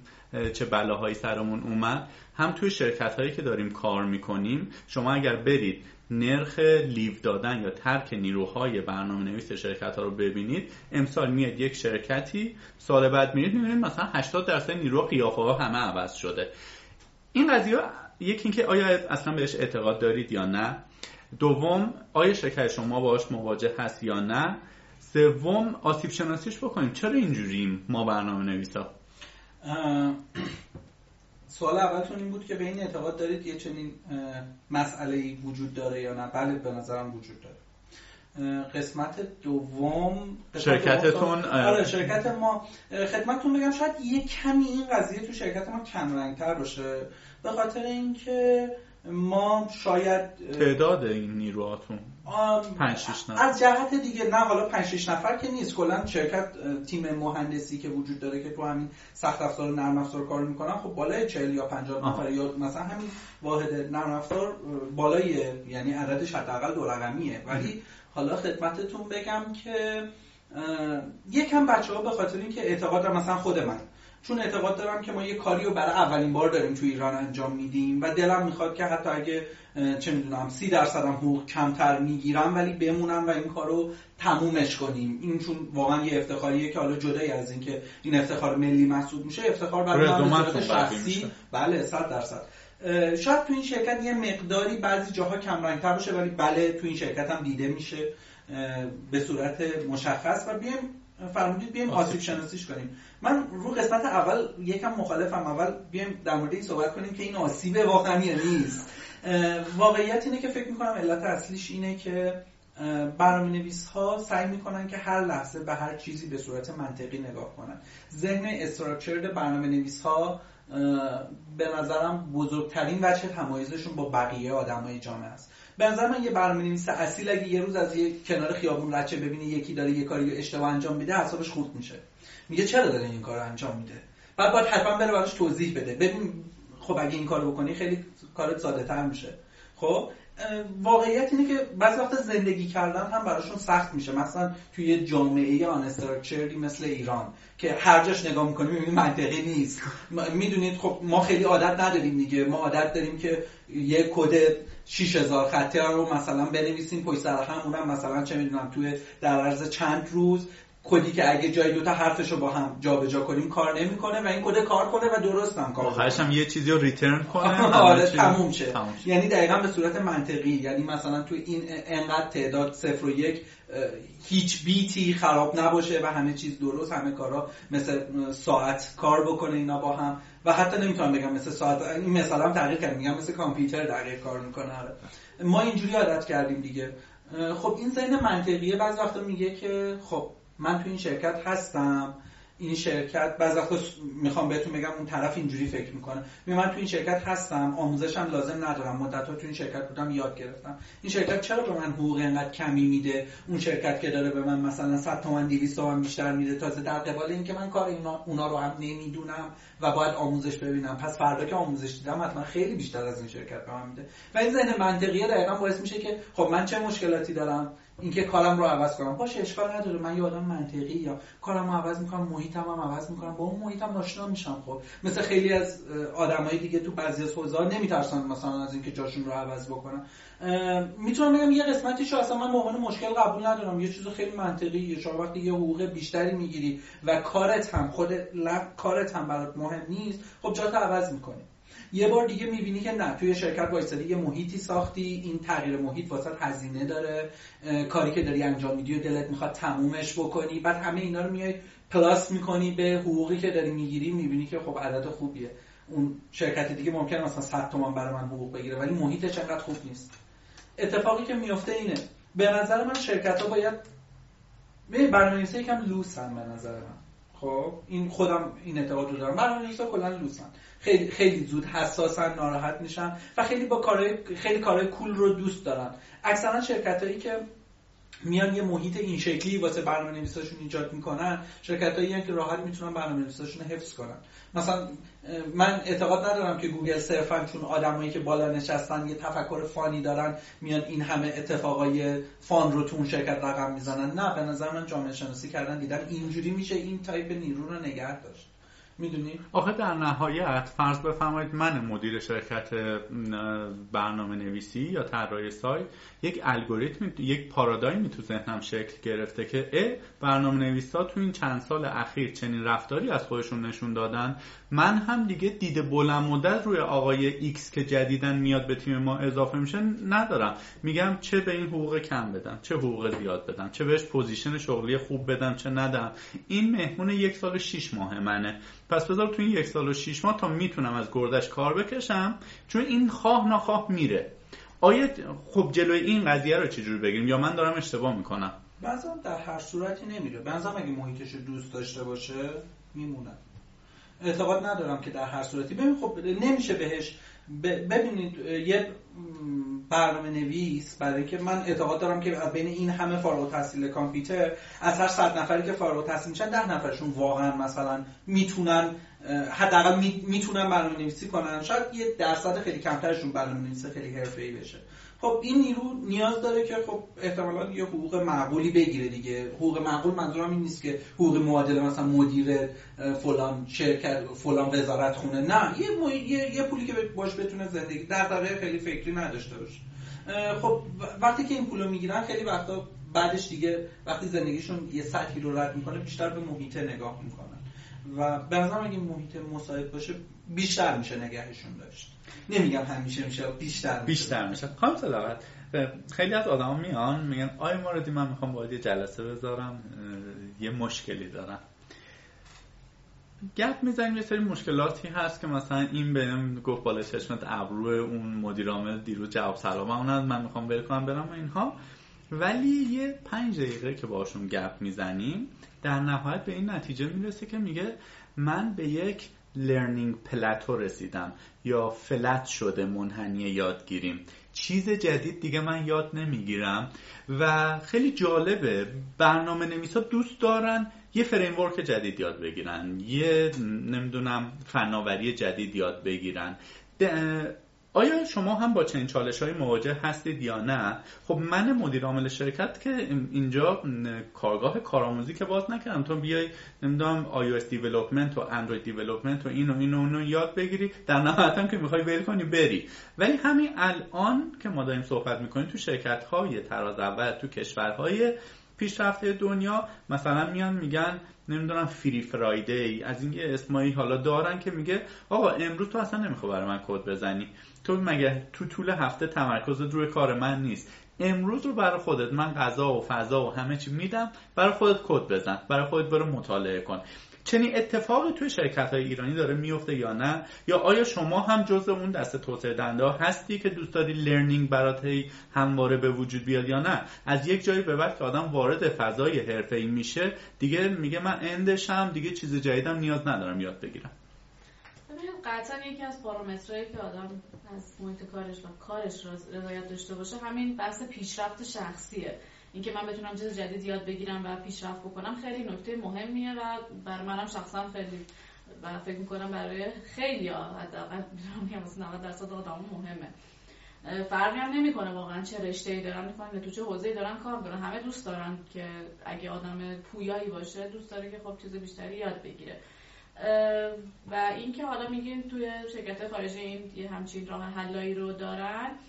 من یه شرکتی می‌شناسم که حالا یه همچین کارایی می‌کنه ولی شرکت ما نه. این اینطوری نیست.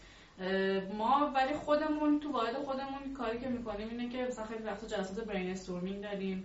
بعد ایده رو مثلا همه جور ایده یعنی مثلا میگیم که اصلا بذاریم که هر ایده ای هست بیاریم روی پای تخته بنویسیم. راجبش حرف بزنیم و خیلی وقتا این ایده ها میره به سمت اینکه حتی محصول بشه. و اینکه حالا شاید مثلا یکی ازش این وسط استفاده بکنه یا اصلا شاید هیچ استفاده نشه ولی همون جلساتمون خیلی بهمون کمک می‌کنه. بیشتر سعی می‌کنیم از این فضاها استفاده کنیم. حالا اینکه بخوایم بریم یه چیز جدیدی یاد بگیریم در حد اینکه پلتفرم جدیدی باشه نمی‌دونم. خیلی من اینقدر یعنی مثلا متفاوت مثلا یهو فرض کنیم بریم مثلا AI development نه خب من ندیدم خیلی. ولی اینکه بخوایم به هر حال در همون حوزه های کاری که داریم می‌کنیم پیشرفت بکنیم چرا این مسئله هست؟ و می‌تونه یه شرکت این امکانات رو فراهم بکنه. حتی یه تیم نرم افزاری خودش هم خودش می‌تونه این قابلیت رو فراهم بکنه. فقط کافیه که فکر کنم این interface ها رو با شرکتی که داره توش کار می‌کنه ایجاد کنه که ما کار تو رو انجام میدیم. و حالا زمان خیلی خیالت راحت. کار شما انجام میشه. در کنارش هم می‌تونیم خوشحال خودمون رو نگه داریم. اگر شما توی زندگی کاریتون به چند سال قبل فرض کنیم هفت سال پنج سال قبل برگردی چه اشتباهاتی مرتکب شدید که اگر برگردید دیگه اونا رو مثلا میگی من دیگه عمرن سمت زبون جاوا مثلا برم. سی پلاس پلاس رو نمیرم C رو میرم یاد می‌گیرم. یا به جای خواجه نصیر مثلا یه ذره بیشتر درس می‌خونم یا برم یه دانشگاه خارجی ادامه تحصیل بدم. اون اشتباهاتی که کردید اگر secret نیست به ما بگید. من فکر می‌کنم که مسئله رو عوض نمی‌کنم. من موقعی که دانشجو بودم مثلا سال دوم اینا بودم خیلی تصمیم داشتم که رشته‌مو عوض کنم برم کامپیوتر بخونم. ولی بعدش که گرایش هم انتخاب کردم اومدم تو حوزه کنترل خیلی خوشحالم و الان فکر می‌کنم که اصلا اشتباه نکردم چون فکر می‌کنم تخصصهای بین رشته خیلی می‌تونن واسه آدم موفقیت ایجاد کنن. یعنی پتانسیلش بالا ساله بستگی آدم چه استفاده کنه. و اینکه فکر می‌کنم اشتباه حرفه‌ای خیلی بزرگی نکردم چیزی به ذهنم نمی‌رسه ولی خب اگه بخوام بگم فکر می‌کنم دو سه سال پیش ما یه شرکت ما یه مشاوری داشت. ایشون آقای مانزمید خیلی آدمی بود که توی خیلی چیزا وارد بود به خصوص توی بحث مدیریت و همون بحث اخلاق حرفه‌ای که شما میگین. و ایشون دو سه روز بیشتر نمیومد شرکت. مثلا بیشتر پنجشنبه جمعه اینا میومد و من فکر می‌کنم که از حضور ایشون کم استفاده کردم. اگه بخوام بگم اشتباه حرفه‌ای کردم این بود. آی دهلقی سوال بعدی رو از شما بپرسیم. تفاوت بین برنامه نویس های خانوم و آقا. خیلی جالبه. توی سکان آکادمی همکارای من اونهایی که دارن الان واقعا کار می‌کنن تولید محتوا می‌کنن 90 درصد خانومن یعنی می‌خوام بگم تو این حوزه خیلی خوب ظاهر شدن و واقعا هم ما از این قضیه خوشحالیم. در فضاهای کاری تکنیکال و اینها آیا تفاوتی بین نیروی خانم و آقا هست یا نه؟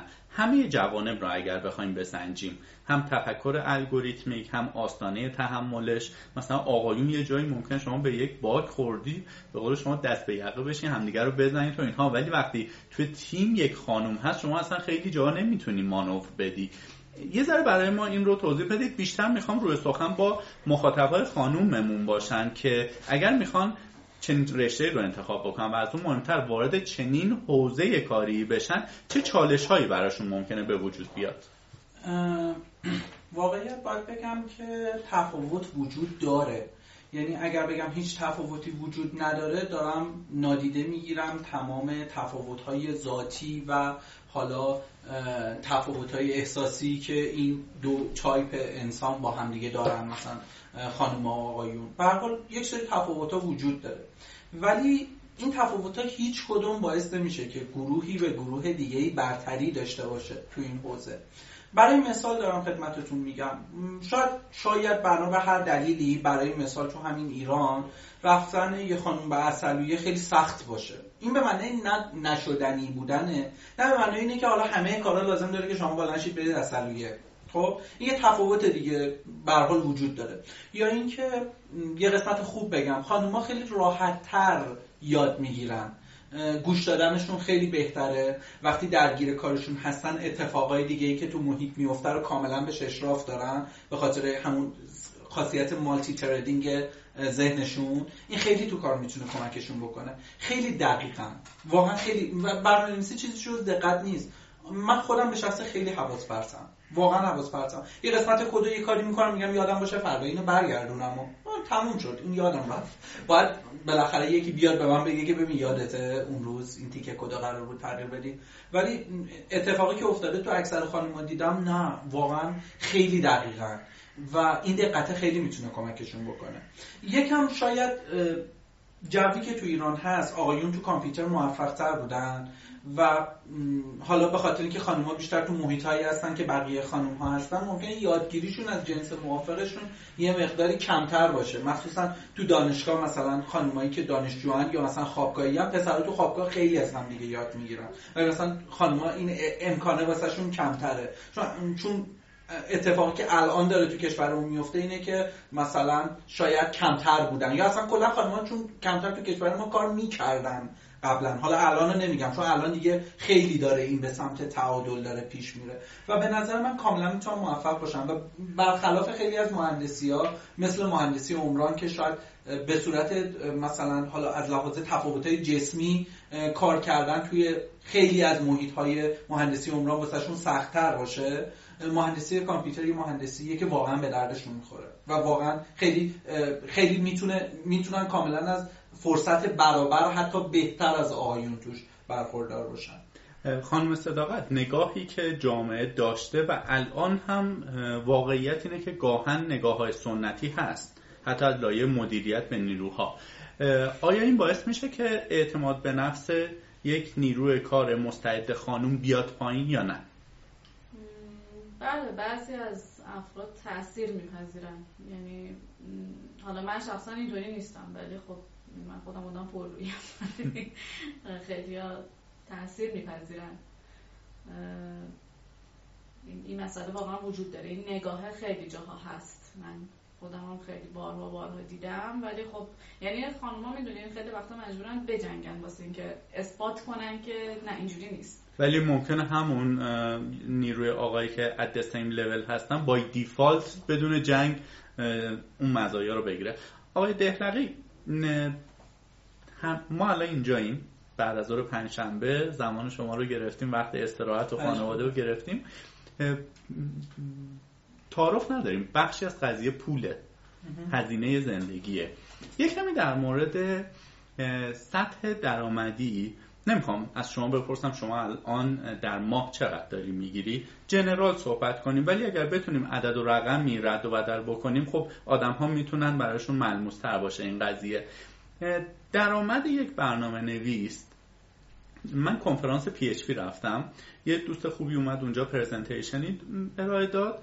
و خیلی جالب خلاصه presentation 20 دقیقه ایشون این بود که ایران مثل بقیه جاهایی که از کل دنیا عقب افتاده است درآمد برنامه نویساش هم از یه سری کشورهای عقب افتاده باز پایین تره الان منی که مثلا توی منابع انسانی دارم کار می‌کنم بهم دستور داده میشه که این نیروی برنامه نویس مثلا دات نت رو با به صورت مثلا 176 ساعت در ماه مثلا 8 صبح تا 9 صبح تا 5 بعد از ظهر با مثلا یه چیز در حدود یک و نیم یک و سی ساعت. در بهترین حالت طرف خیلی فول استک و آس باشه دو میلیون یک و هشتصد استخدام بکن. در صورتی که همین آدم الان اگر پاشه بره توی کشورهای اسکاندیناوی یا کشور امریکا می‌تونه در ماه به پول ما بین مثلا 15 تا 25 میلیون تا 30 میلیون درآمد داشته باشه.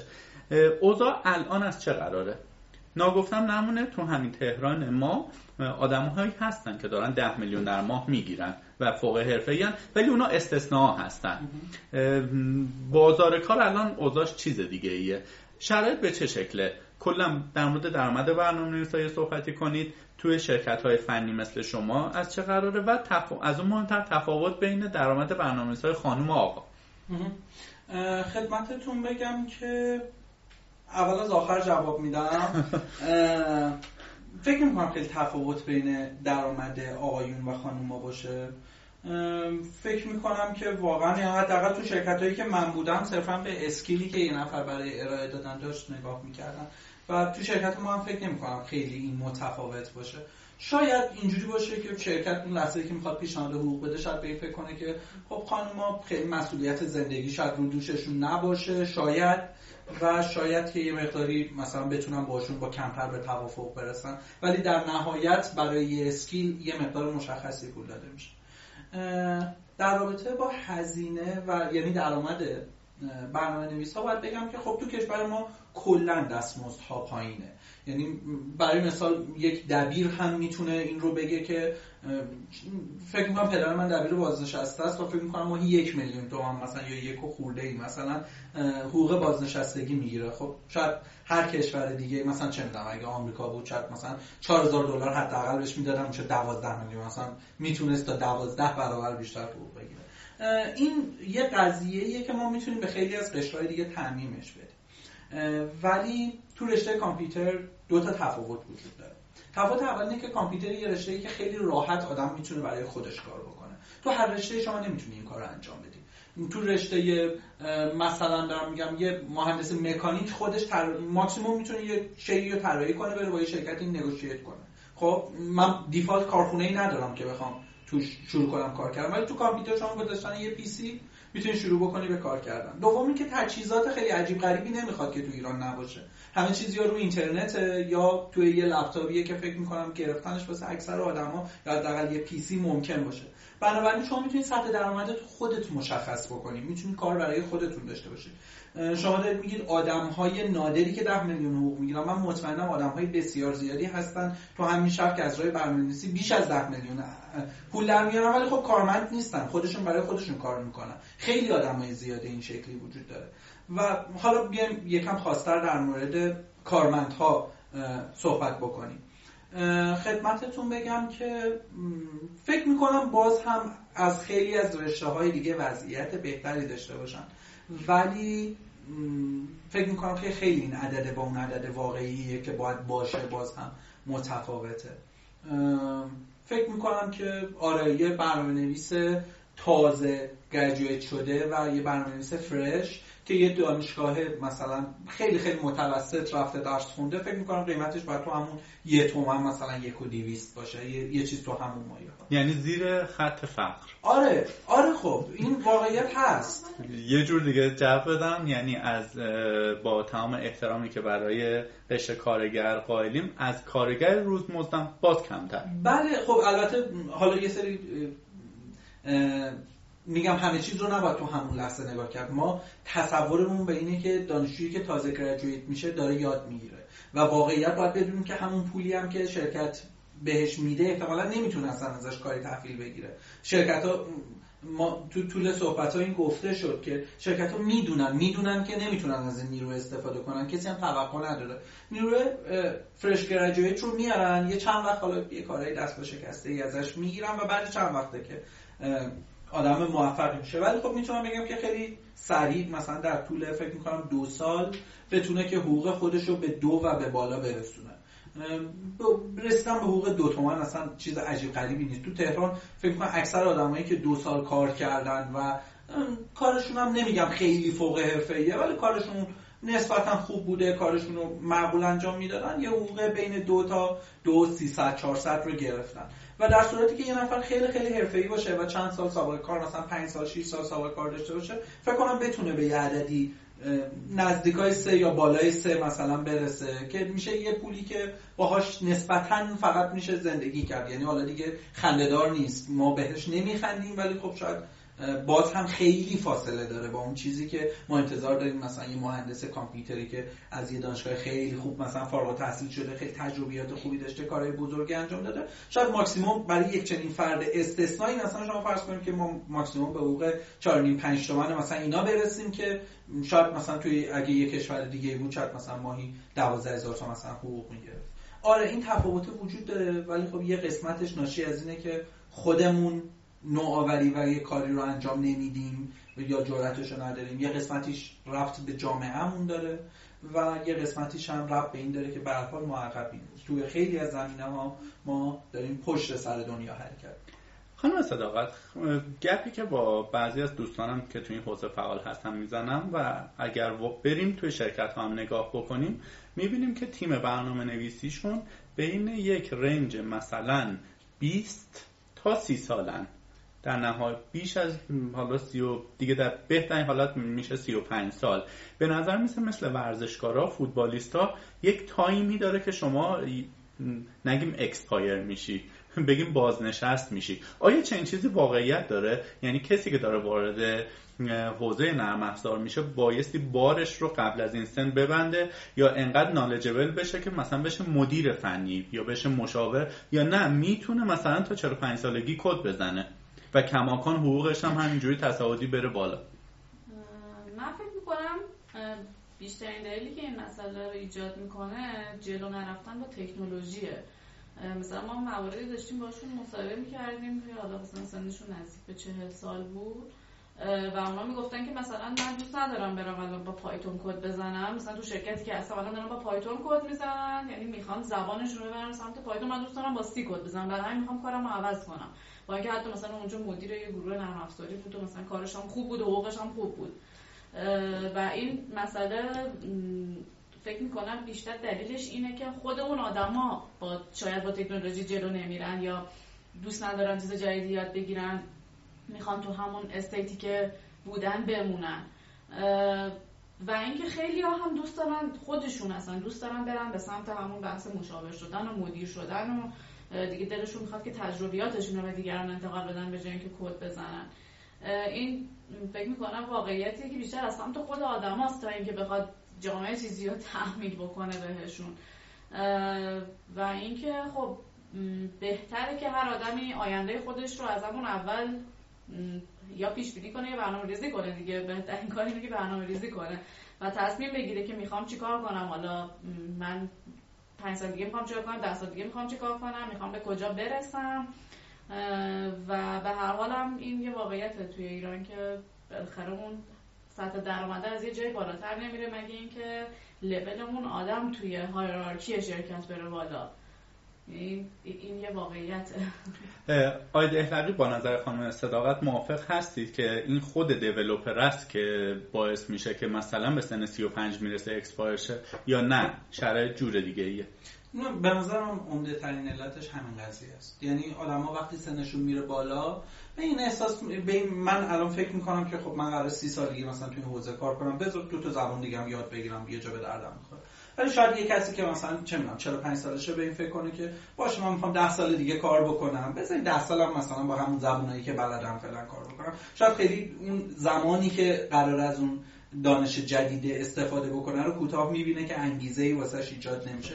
ولی به حال من می‌تونم بگم که برنامه‌نویسای خیلی خیلی قوی با ذهن فعالی رو دیدم تو سن 40 سال 40 خورده ای سال. حتی نزدیکای همین سن و مثلا ما تو همین واقع هم داریم و خیلی هم قوی خیلی هم شارپ کار می‌کنن و نه این داستان باربستنه نیست. واقعا نباید اینجوری به قضیه نگاه کرد. درست برنامه نویسی که سنش جوونه یه سری چیزهای خیلی خیلی با ارزش داره. ذهن شارپتره خلاقتره شاید بعضی وقتا حوصلش بیشتره واسه کد زدن. ولی کسی که سنش هم میره بالا تو نرم خیلی طراحی مهمه تجربه هم خیلی مهمه.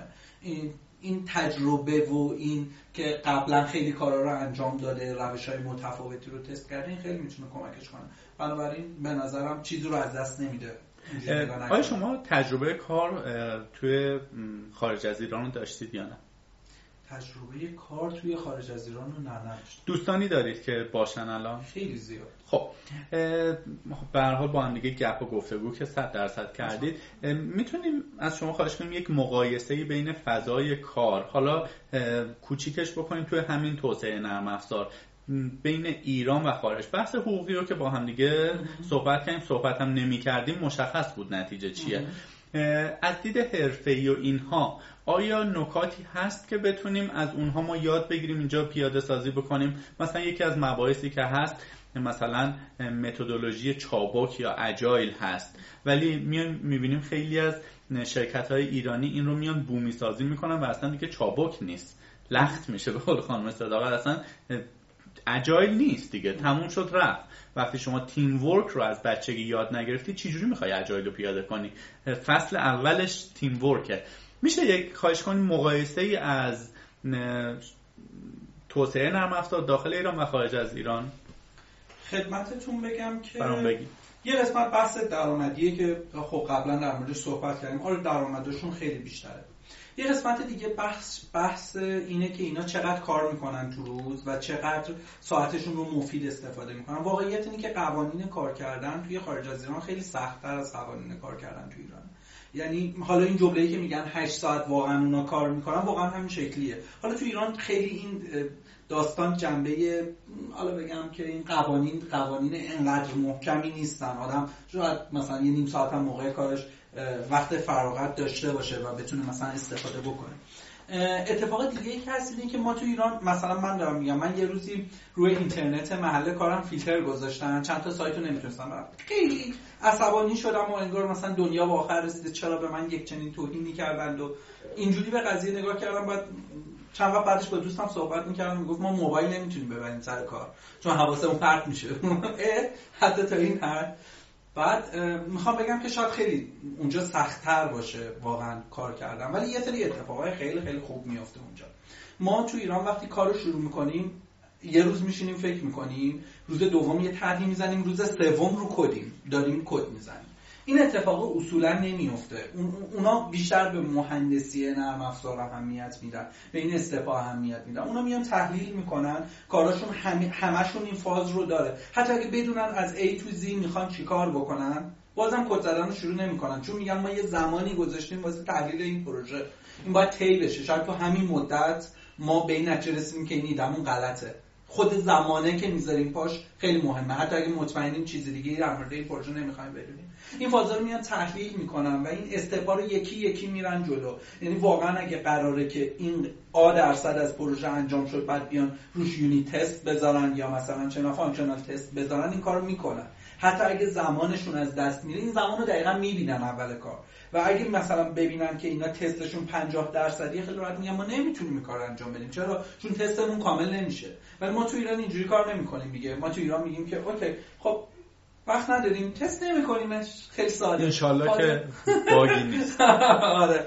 مخصوصا تو اصلیه خدمتتون بگم که ما تو ایران شاید خیلی وقتا اینجوری کار نکنیم دیگه. این فازا رو خیلی درست پیش نریم. یا اینکه تو ایران تو اونجا خیلی ساله که دارن تیمای مهندسی نرم افزارشون دارن کار می‌کنن یه سری چیزا به عنوان قانون در اومده مثل اینکه هر نفری که میاد اگه یه کمی مشکل ایجاد می‌کنه یا روحیه teamwork بقیه اعضا رو می‌ریزه به هم هر چقدر که skill داره این نفر نباید تو ادامه کارمون شرکت نقشی داشته باشه. یه سری چیزا براشون قانون شده. و تو ایران شاید خیلی از شرکت ها از این رنج می‌برن. مثلا آدم هایی که نظر خودشون تحمیل می‌کنن آدم هایی که حاضر نیستن با بقیه کار بکنن آدم هایی که نمیشنون حرف بقیه رو. می‌خوام بگم که به خاطر همین این فضای فضای هم فضای قانونمندتریه. شاید برای بعضی سختتر باشه. چون مجبورن خیلی قانونا رو رعایت بکنن برای بعضی شاید خیلی فضای بهتری باشه. چون خیلی یا خیلی قوانین رو رعایت می‌کنن و اینا زندگی ساده دارن. در کل می‌تونم بگم من اون فضا رو به عنوان یک نفری که آدم قانونمند و قاعده مندیه من فکر می‌کنم اون فضا فضای بهتری باشه. خسته که نشد. نه. چرا شد؟ خانم صداقت خیلی از دوستانی که توی شبکه توی دانشگاه های تراز اول ایران فارغ تحصیل میشن میرن. و خیلی راحت حقم دارم اعتقاد دارن که قدرشون دونسته نمیشه. برای شما و بعدا از آقای دهلقی می‌پرسیم که چه اتفاقی افتاد که وایستادید و الان اینجا دارید کار می‌کنید؟ چند تا نکته چون مثلا خیلی از دوستان شما الان ایران نیستن دیگه درسته؟ بله. خب داستان چیه؟ نکته وجود داره؟ ویزا جور نشد؟ پولش نبود من شخصا اینجوری نبود ولی برای ایشون فکر کنم خب می‌رسیم من خب حالا من خود ایران دوست دارم یه شاید به خاطر شخصیت آدم وطن پرستی هم احساس می‌کنم که ما وظیفه داریم و حرفای شعاری رو واقعا قلبا بهش اعتقاد دارم ولی نمی‌خوام مثلا راجع به این بحث شعاری صحبت کنم. من احساس می‌کنم یعنی هم احساس می‌کنم هم راجع به موضوع تحقیق کردم و بهش اعتقاد دارم که ایران واقعا فضای خوبی واسه کار کردن دارد. یعنی پتانسیل های خیلی بالایی داره واسه پیشرفت. چیزی که شاید آدم به عنوان یک مهاجر یا ایرانی به عنوان یک مهاجر نتونه تو خیلی از کشورها به دست بیاره. و واقعیتش هم همینه.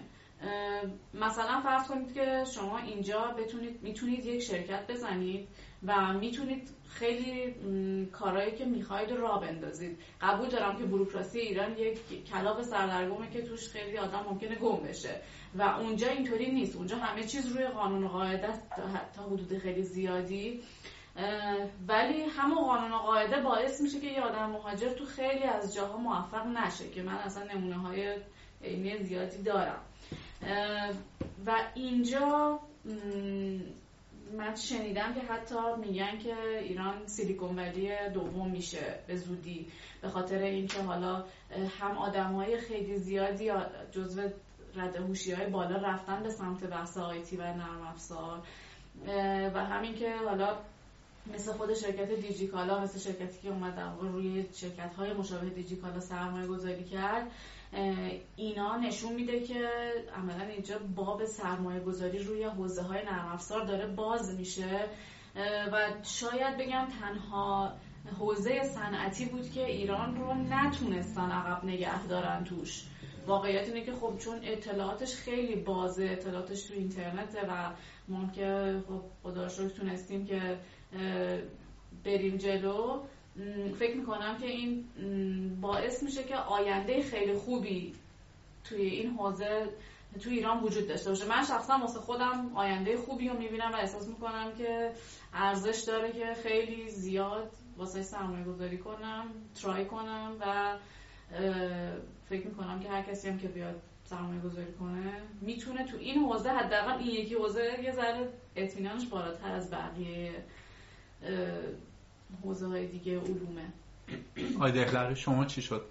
نرفتید. تصمیم دارید تصمیم برید یا نه؟ بایستارید برای مملکت. خدمتتون بگم که خب خدمت کردم به هر کشوری که آدم توش بزرگ شده همیشه واسه آدم انگیزه هست. ولی اگه بخوام بگم تمام انگیزم همین بوده نه این شکلی نبوده. من یکم مشکلات خانوادگی در واقع داشتم واسه این که نرفتم. واقعیت اینه که اپلایم کردم. مثلا چند اینجا آمریکا و کانادا هم پذیرش گرفتم ولی خب باز در نهایت اتفاقی که افتاد این بود که اون موقع شرایط خانوادگی واسم شرایط خیلی مناسبی نبود واسه رفتن و نتونستم که برم. بعد اون هم در حال حاضر فعلا به تنها چیزی که فکر می‌کنم اینه که درسی که اینجا شروع کردم و تمومش بکنم و کاری که اینجا شروعش کردیم با بچه ها با هم با شرکت کرمان تابلو رو به سرانجام برسونم. به خاطر این فعلا در حال حاضر اینجوری فکر نمی من یکی از چیزهایی که جور شد آلمان برم یا شرایط مشابهی بود اصطلاحا میگم بچه ننه بودم که نتونستم برم. دلم تنگ می‌شد. سعی کردیم توی شرایط فعلی واقعیتش اینه بجنگیم. نه اینکه زندگی بکنیم. بجنگیم و ادامه بدیم. خب یه ذره باز برگردیم به بحث تخصصی تر. چون همه این مباحث رو ما می‌کنیم که آدم ها از تمام جوانب بتونن به این قضیه نگاه بکنن. آدم هایی که همین الان توی کار هستن درد دلشون رو بشنون و بتونن راحت تر تصمیم بگیرن. اگر بتونیم یه کوچولو هم وارد مبحث روباتیک بشیم روباتیک اصلا چیه؟ آیا هوش مصنوعی درش دخیل هست یا نه؟ اگر هست باز بگیم هوش مصنوعی چیه؟ چقدر ارتباط داره با برنامه نویسی آیا بازار کار توی مملکت ما داره یا نه؟ و مباحثی این چنین. یه توضیح کلی برامون بدید تو. در خلالش هم اگر بحثی پیش اومد حتما من ازتون می‌پرسم که شفافتر بتونیم به قضیه نگاه بکنیم. والا حوزه روباتیک یکی از حوزه که خب جدیده و یعنی خیلی دارن تو دنیا به سمتش میرن و تو دانشگاه های خودمونم زیاد به سمتش رفتن. من خودم در واقع یه کار روباتیک انجام دادم تو پروژه دانشجوییم. ولی اینکه حالا بخوایم بگیم که این تو صنعت چقدر داره استفاده میشه. خب ربات خیلی تو صنعت استفاده میشه ولی آیا حالا ساخته میشه توی ایران یا نه؟ تعداد خیلی محدود و در حدود آزمایشگاهی بیشتر تا اونجا که من اطلاع دارم ساخته میشه. و این یک حوزه‌ای که واقعا میشه بهش وارد شد تا به هر حال روباتیک چون بحث سخت افزاری و مکانیکی داره اون تجهیزات ساختش هزینه هاش و سرمایه گذاری روش خیلی اهمیت پیدا می‌کنه. که حالا شاید مهمترین در واقع عواملی که جلوی آدما رو می‌گیره که برن به این سمت بیشتر مسائل finance ش باشه تا بقیه یعنی بحث technical و علمش شاید نباشه. اما در مورد اینکه کسی اگه علاقمند تو این حوزه پیشرفت کنه خب به هر حال همیشه آدم که چیزی دوست داشته باشه یه راهی واسهش می‌سازه و حوزه که خیلی خوبه و می‌تونه جای خودش رو هم تو صنعت باز کنه چون واقعا نیاز بهش زیاده. اگه بشه توی ایران حالا ربات های صنعتی به خصوص بیشتر اگه در موردش بخوایم صحبت کنیم بشه ساختشون واقعا بازار بسیار بزرگی داره. فکر می‌کنم دانشگاه شریف جز جاهایی که واقعا اکتیوه چه توی کانتست های روباتیک و اینها. خیلی خودمونی اگه بخواید برام توضیح بدید مثلا اون رباتی که با چهار تا چرخ داره میره برنامهش با چی نوشته شده؟ از کجا آدما باید اگر اصلا علاقمند هستن شروع بکنن؟ حالا خدمتتون بگم که این قسمت بحث روباتیک هدف اتفاقا من میشنوم بیشتر یاد مسابقات روباتیک میافتم. تو دو تا بخش کلی این مسابقات اجرا میشه. یه بخش سیمولیشن داریم که همون مسابقات مثلا فوتبال تودی شونه دیگه. دو بودی که دو, تا هوش مصنوعی می و این دو تا تیم شروع می‌کنن با هم دیگه به مسابقه دادن. بعد یا مثلا چه می‌دونم حوزه های مکانیکالشونه مثل اونی که رباتی که کمک میرسونه امداد رسکیو یا اون فوتبالیستا یا اون هدف سال 2050 شون من فکر می‌کنم مثلا یکی از اهداف مسابقات روباتیک کلا این باشه که فکر می‌کنم یه هدف فانی دارن واسه سال 2050 که قراره که قهرمان تیمی که از ربات ها ساختن تو سال 2050 جام جهانیه. قرار قهرمان جام جهانی با تیم ربات ها مسابقه بده و قراره که ببره. اصلا این هدف فکر می‌کنم مسابقات روباتیکه بعد خدمتتون بگم که بزرگترین بحثایی که برای اینکه واقعا شما بتونید توی حوزه روباتیک حالا مسابقاتش یا در عمل موفق باشید دو تا بحث داره دیگه. یکی شما باید برنامه‌نویسی بلد باشید یکی بحثای ساینسی و الگوریتمیک و هوش مصنوعیشه. که توی بحثای الگوریتم و هوش مصنوعی من همه شنوندهایی که به این حوزه علاقه دارن رو ارجاع میدم به کتاب هایی که حالا وجود داره یا همون مطالبی که توی دانشگاه عرضه میشه. واقعا با همونها پایه اولیه واسه اینکه شروع بکنید به کار کردن. حالا درس هوش مصنوعی در درس طراحی الگوریتمتون. و تا اونجایی که من می‌دونم بیشترین زبونی که استفاده میشه توشون زبون سی پلاس پلاسه من فکر می‌کنم که کلا زبون سی پلاس پلاس کلا یه زبونیه که چون همه جا کاربرد داره زبون خیلی خوبیه.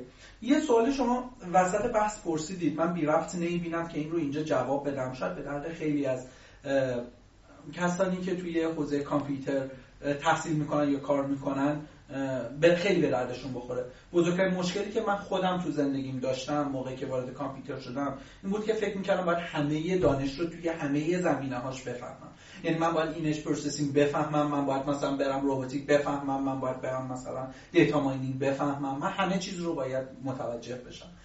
ولی واقعیت اینه که کامپیوتر یک کمی گسترده تر از باقی شاخه های دانش هست.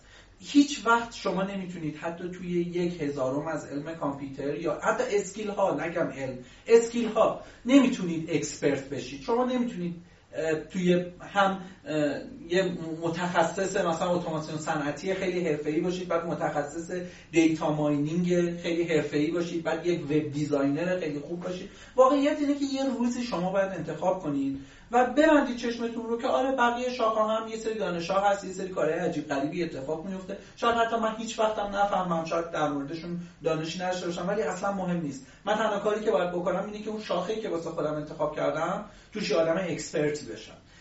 اینکه این شاخه رو کی میشه انتخاب کرد؟ حتی میشه این شاخه رو انتخابش رو به بعد از تحصیلات دانشگاه سپرد. یعنی حتما لازم نیست تو طول دانشگاه شما تو طول دانشگاه می‌تونید اون حوزه های general تر رو در موردش تلاش بکنید و در مورد اونها یاد بگیرید. حالا این زبون سی, پلاس پلاسی هم که من میگم زبونیه که تقریبا تو همه رشته ها کاربرد داره. به خاطر همین زبون کم ریسکیه شما اگه مثلا برید یه زبون Perl یاد بگیرید شاید خیلی شاخه های خاصی مثلا به کارتون بیاد. ولی خب زبون سی پلاس پلاس می‌تونه از اون زبون که اگه قرار باشه که بعدا تو هر شاخه کار کنید خب کمکتون می‌کنه.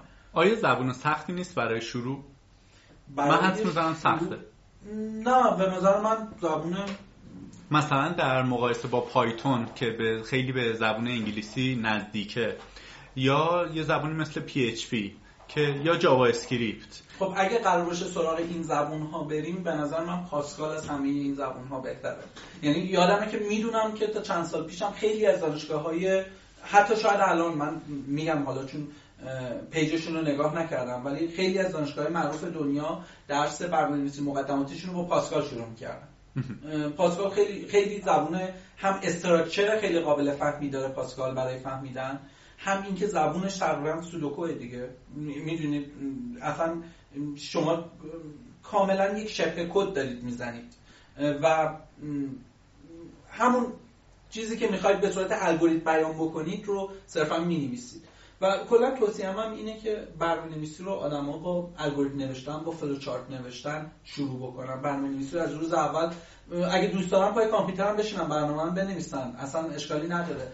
ولی سعی بکنن هر برنامه‌ای که برای شروع می‌نویسن حتما فلوچارتش هم بکشن. حتما برن سراغ بحث الگوریتمیش حتما برن برنامه که یکم پیچیده تره رو با یه آدم حرفه‌ای تر صحبت کنم بگم راه بهتری واسه حل این مسئله داری نداری. چون آدم خیلی چیز یاد گپ که با هم می‌زدیم هم خانم صداقت هم شما اصطلاحاتی به کار میبردید که فنی بود و به زبان لاتین یا انگلیسی بیان می‌کردید با تلفظ درستش. خب این نشون از این میده که شما قبل از اینکه اصلا به تخصصتون وارد تخصصتون میشین ظاهرا زبان انگلیسی رو یاد گرفتید. خانم صداقت چقدر دانش زبان انگلیسی کمک می‌کنه که تو این حوزه آدم موفق بشه؟ حالا یک سری از سایت هایی مثل سکان آکادمی اینا هستن که دارن تولید علم زبان فارسی می‌کنن. ولی غالبا خود ماها از سایت های انگلیسی یاد گرفتیم. از تکست ها یا ریسورس های انگلیسی چیز یاد گرفتیم. چقدر انگلیسی می‌تونه به یک آدم مبتدی کمک بکنه که با سرعت پیش بیشتری تو این حوزه قدم برداره. اگر از من کسی بپرسه بگه می‌خوام برنامه نویسی یاد بگیرم از کجا شروع بکنم میگم زبانت خوبه یا نه. اگر بگه نه میگم اول برو فلان مؤسسه ثبت نام کن زبانت خوب بشه بعد بیا. نظر شما چیه؟ من کاملا موافقم. زبان انگلیسی خیلی می‌تونه کمک کنه چون ما خیلی جاها به سوالات و مشکلاتی برمیخوریم که می‌خوایم بپرسیم حالا یه استکوور فلان هم بخوایم بزنیم. بالاخره باید انقدر انگلیسی بلد باشیم که بفهمیم اونا چی میگن یا بتونیم سوالمون رو بپرسیم. و این خیلی مهمه. و متاسفانه متاسفانه اطلاعات به زبان فارسی خیلی کمه. من خودم سایت دارم خودم همکار شما و برای تولید محتوای فارسی خیلی تلاش می‌کنم. چون واقعا محتوای فارسی تو حوزه های فنی به شدت کمه. و در نتیجه کسی که می‌خواد یاد بگیره باید زبان انگلیسی بلد باشه. حالا این اتفاق بدیه یا خوبیه نمی‌دونم. یه واقعیته ولی متاسفانه اینطوری هست. ولی خب در حال من فکر می‌کنم اگه کسی یاد گرفت چون انقدر اطلاعات توی اینترنت زیاده حتما بیاد مثل ما اطلاعاتش رو شیر بکنه با دیگران. شما چجوری یاد گرفتید زبون انگلیسی؟ من زبون انگلیسی رو اکثرا چون لازم شد و رفتم کتاب خوندم ما تقریبا تمام درسامون کتاباش حداقل انگلیسی بود فارسی هم بود. ولی ما همیشه می‌رفتیم کتاب انگلیسی رو میخوندیم. شاید مثلا همون دورو المپیاد که من رفته باشم بودم دفعه اولی بود که اصلا کتاب انگلیسی دستم می‌گرفتم بعد شاید واقعا یه عصر طول می‌کشید تا من یه سفر رو بفهمم چی گفته. ادامه پیدا کرد دیگه. همینجوری شروع کردم خوندم. یادمه که آخر دوره مثلا بعد همون 20 روز من دیگه می‌تونستم در عرض مثلا به جای یه اصل مثلا در عرض یک ساعت مثلا یه سفر رو بخونم. که مثلا یک موفقیت 400 درصدی مثلا به جای اینکه 400 5 ساعت وقت بذارم یه سفر رو بخونم یک ساعت وقت میذاشتم. سال اول دانشگاه کتابای برنامه‌نویسی چون اکثرا کده و قابل فهمه دوباره شروع کردم همه رو انگلیسی خوندم و می‌تونم بگم که سال اول که رد کردیم من دیدم اصلا کتاب غیر انگلیسی رو نمی‌فهمم به خاطر اینکه تو ترجمه همیشه مفهوم از بین میره. و بعد اون تقریبا می‌تونم بگم که زبون انگلیسی خوب شد. نه اتفاقا من جز آدمایی نبودم که خیلی کلاس های انگلیسی برم یا اینکه مثلا خیلی قبلش زبان بلد بوده باشم. نه تو طول درسم صرفا همه ریسورس ها رو انگلیسی خوندم و کلا هم یکم فیلم زیاد می‌بینم. چون می‌دونید خیلی فیلم دوست دارم. و لسنینگ هم به خاطر همین قضیه حالا یه مقداری بهتر شد نمیگم خوب شد ولی خب خیلی بهتر شد. خب اخیرا دیدیم که خیلی از کسایی که وارد حوزه نرم افزار میشن جذابترین بخش براشون hack ه hack و امنیت. میرن یه سری script هایی run می‌کنن یه سایتی مثلا down می‌کنن DoS می‌کنن و اینها. آیا در حوزه کاری شما امنیت هم مهمه. یعنی یک هکر می‌تونه بیاد اون ولوای شما رو باز و بسته کنه مثلا data رو پاک بکنه و اینها. یا اصلا شبکه های شما داخلیه و اصلا وصل نیست به شبکه جهانی. داستان از چه قراره؟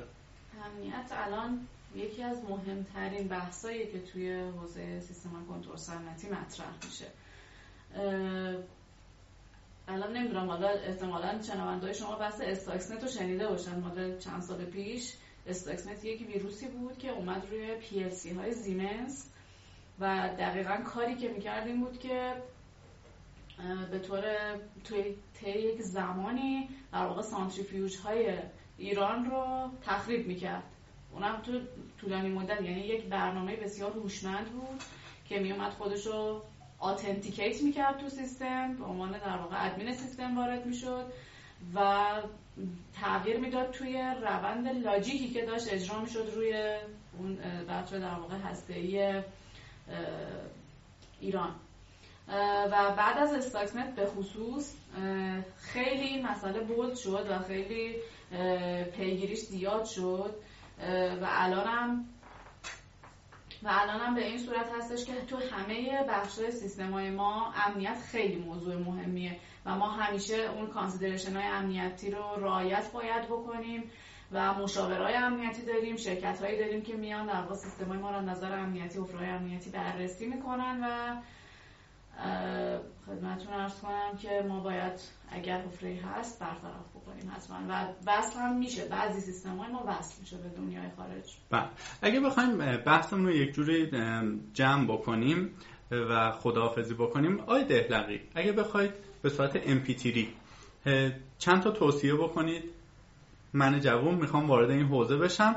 چیکار بکنم و دیگه خیلی هم مصد اوقات شما نشید من می‌تونم بگم که همونجور که تو طول صحبتم چند دفعه گفتم این نشون اعتقاد منه به این قضیه که رشته کامپیوتر رو واقعا به صورت علمی شروع بکنید. یعنی من اعتقاد دارم الگوریتم و خوندن کتاب های الگوریتمی شروع یک برنامه نویسی موفقه این یه قسمت. قسمت دوم این که حتما اعتماد به نفس داشته باشید قرار نیست که شما کار عجیب غریبی انجام بدید. برنامه نویسا از فضا نمیان رو زمین. هیچ کدومشون هم اسکیل عجیب غریبی ندارن. صرفا تمرین ممارست و فکر کردن. یعنی ممارست توی فکر کردن و راه حل پیدا کردن. این می‌تونه خیلی کمکتون کنه. و نکته دیگه این که می‌تونم بگم که خوندن همین خوندن کتاب سورس و انگلیسی خیلی می‌تونه بهتون کمک بکنه. من خیلی موافق خوندن کتاب ایرانی نیستم. نه حتی بگم کتاب ایرانی ها کتاب ایرانی خیلی خوبی که به زبون خارجی هم ترجمه میشه ممکنه اون تو زبون انگلیسی خیلی مفهوم خودش رو از دست بده. منظورم اینه که شما کتاب ترجمه نباید بخونید. باید همیشه اون چیزی که خود نویسنده گفته رو مطالعه کنید. این به نظرم خیلی کمکتون می‌کنه. و توصیه آخرم این که پروژه های دانشگاهیتون خودتون انجام بدید. خب؟ این خیلی توصیه خیلی مهمیه. چون اکثر آدم این کار نمی‌کنن. شروع یک زندگی خوب می‌تونه بگم پایه زندگی خوب کار خوبه پایه کار خوب دانش خوبه و پایه دانش خوب دانشگاهه و برای اینکه تحصیلات خوبی تو دانشگاه داشته باشید واقعا پروژهاتون خودتون انجام بدید. این خیلی کمکتون می‌کنه.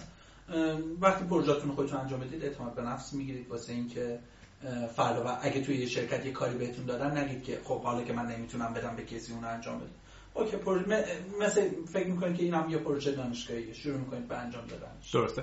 اگر شنونده های ما کاربرامون بخوان با شما در ارتباط باشن آیا مثلا account توییتر یا ایمیل یا سایت یا وبلاگی دارید که بتونن باهاتون در تماس باشن؟ یا نه؟ اگرم اصلا تو رودرواسی گیر نکنید. اگر که آدم جز آدم برنامه‌نویس های درونگرا هستید که خیلی حضور شبکه های اجتماعی ندارید اشکال نداره. ولی اگر هست بگید که خوب میشه. بسیار من چون وبسایتم امکان interaction نداره بله. یعنی که شما نمی‌تونید message ی بذارید.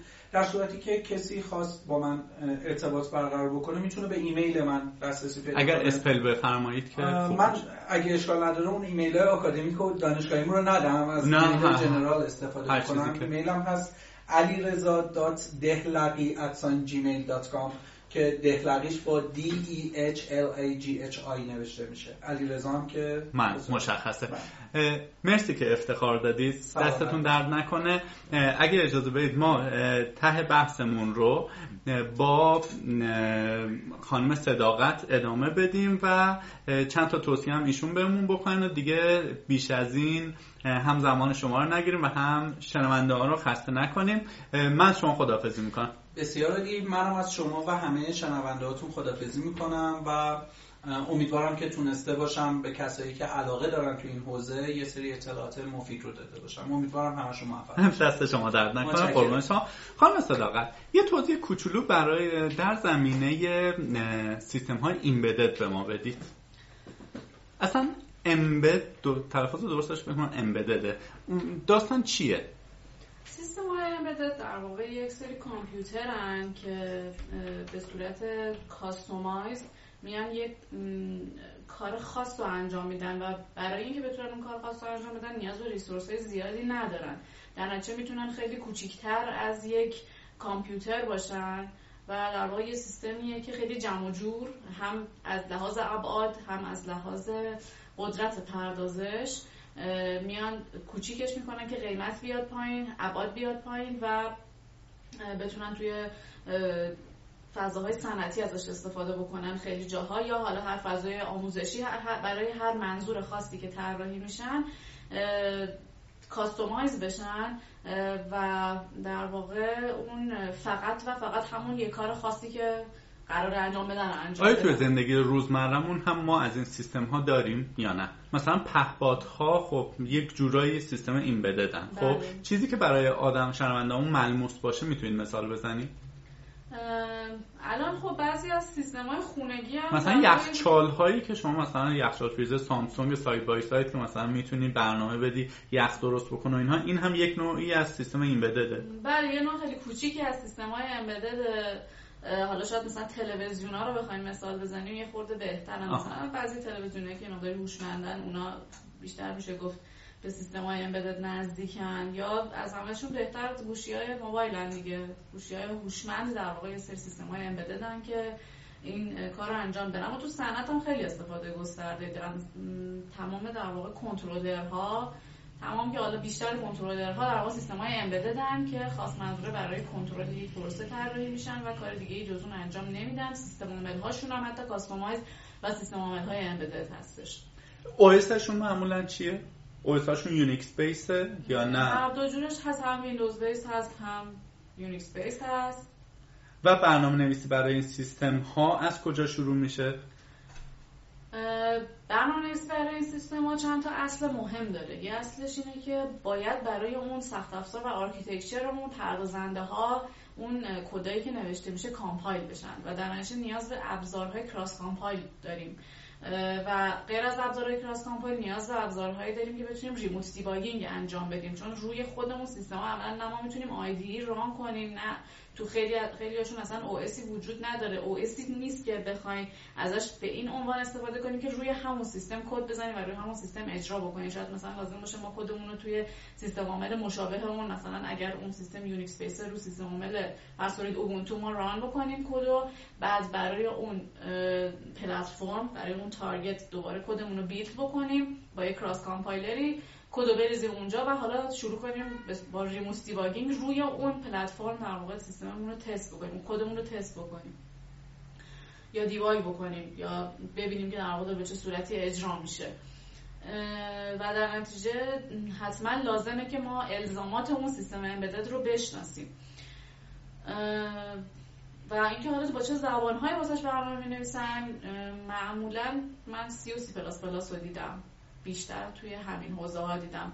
البته خب حالا مثلا اگه اندروید هم بخوایم نگاه کنیم خب حالا برنامه‌نویسی مثلا اندروید با جاوا اینا بله. همیشه خیلی اومده سطح بالاتر ولی تو سیستم های صنعتی بیشتر همون سی پلاس پلاس درسته. اگر بخوایم یک جمع‌بندی بکنیم برنامه نویسی در حوزه صنعت چیزهایی که من از قلم انداخته باشم ولی کم کمک می‌کنه به آدم ها برای تصمیم گیری در مورد اینکه وارد این حوزه بشن یا نه. حالا بحث تکنولوژی های استیبل یا تثبیت شده و اینها گرفته تا تخصص های بین رشته ای که بین برنامه نویسی و صنعت یک فصل مشترک ایجاد میشه.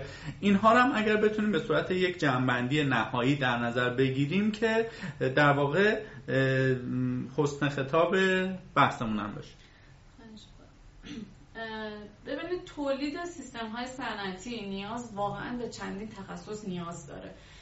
ما خودمون توی تیممون آدمایی داریم که business رو می‌شناسن یعنی می‌دونن که در واقع این سیستم باید چه کار بکند و میان اون داستان رو تعریف می‌کنن. بعد آدمایی داریم که این وسط رابطن یعنی هم business رو درک می‌کنن هم می‌تونن نرم افزار رو طراحی بکنن و نهایتا طراحی نرم افزارمون انجام میشه و آدمایی که developer ان و این یک چرخه که همیشه باید انجام بشه و بعدا هم خب اون نرم افزار باید توسط همون آدمایی که اول داشتن business رو توضیح می‌دادن تست بشه و تایید بشه. این یه بحث خیلی جالبیه که الان توی دنیا هم هست بحث تخصصهای بین ای و آدم هایی که می‌دونن چطور می‌تونن یک پروژه رو انجام بدن. این تخصص خیلی می‌تونه در واقع هم حالا از لحاظ مالیش بخوایم نگاه کنیم خیلی تخصص پولسازیه خیلی تخصص کلیدیه و آدمایی که بتونن توی دو تا حوزه در واقع وارد بشن و تو هر دوتاش تخصص داشته باشن خیلی می‌تونن موفق باشن. من خودم شخصا دوست داشتم که تو هر دو تا حوزه وارد بشم یعنی هم سعی می‌کنم بیزینس رو بشناسم هم سعی می‌کنم حوزه برنامه‌نویسی رو بشناسم و خودم در واقع الگوهای خودم و افرادی که تخصص بین رشته دارن قرار دادم. ارز کنم خدمتتون که نکته دیگه که راجع به توسعه سیستم های صنعتی وجود داره در واقع همین بحث تکنولوژی های موجوده. ما برای این توسعه, توسعه این سیستم ها میایم در واقع همین تکنولوژی هایی که هست رو بررسی می‌کنیم و بهترینش انتخاب می‌کنیم. باز من اینو اول صحبت هم, هم گفتم. و در نتیجه ما کار عجیب غریبی در دنیا انجام نمیدیم که اتفاق نیفتاده باشه. ولی بازم لازمه که خیلی فکر کنیم و کار صنعتی بسیار کار جالبیه چون آدم خیلی نتیجه که داره میداره خیلی ملموس می‌بینه و کاری می‌کنه که منجر به یک محصول میشه و اون محصول می‌تونه یک پروژه خیلی کریتیکال و مهم رو انجام بده. که این خیلی لذت بخشه. یعنی اتفاقی که تو صنعت میفته شاید مثلا حالا فرض کنید خیلی از برنامه نویسا شاید برن تو حوزه بازی برن تو حوزه سایت و حالا کارهای از این دست اون خودشون شاید گاهی وقتا مثلا در مورد کسی که بازی می‌نویسن من این موضوع می‌دونم. خودشون باید برن به مشتری اثبات کنن که تو مثلا همچی بازی به دردت می‌خوره. یعنی بازی انقدر جذابه که تو باید اینو دانلود کنی. ولی در مورد بحث سیستم های صنعتی اصلا همچی چیزی نیست. این نیازه وجود داره واقعا و لازمه که یه سری آدم بیان و تو این حوزه کار بکنن. و اینکه منم حالا مثل آقای دکتر پیشنهاد می‌کنم که هر کسی که فکر می‌کنه واقعا باهوشه و دوست داره کار یاد بگیره و دوست داره کار بزرگ انجام بده بیاد ما اینجا ازش استقبال می‌کنیم و خوشحال میشیم. و واقعا ما مشکل کم بوده نیرو توی همه شرکت های صنعتی. یه جای شما تو صحبتاتون اشاره کردید که همکار مایی دارید تولید می‌کنید مسلما خب سایت یا وبلاگی دارید میشه اون رو هم برامون معرفی بکنید و بگید چی کار دارید اونجا می‌کنید.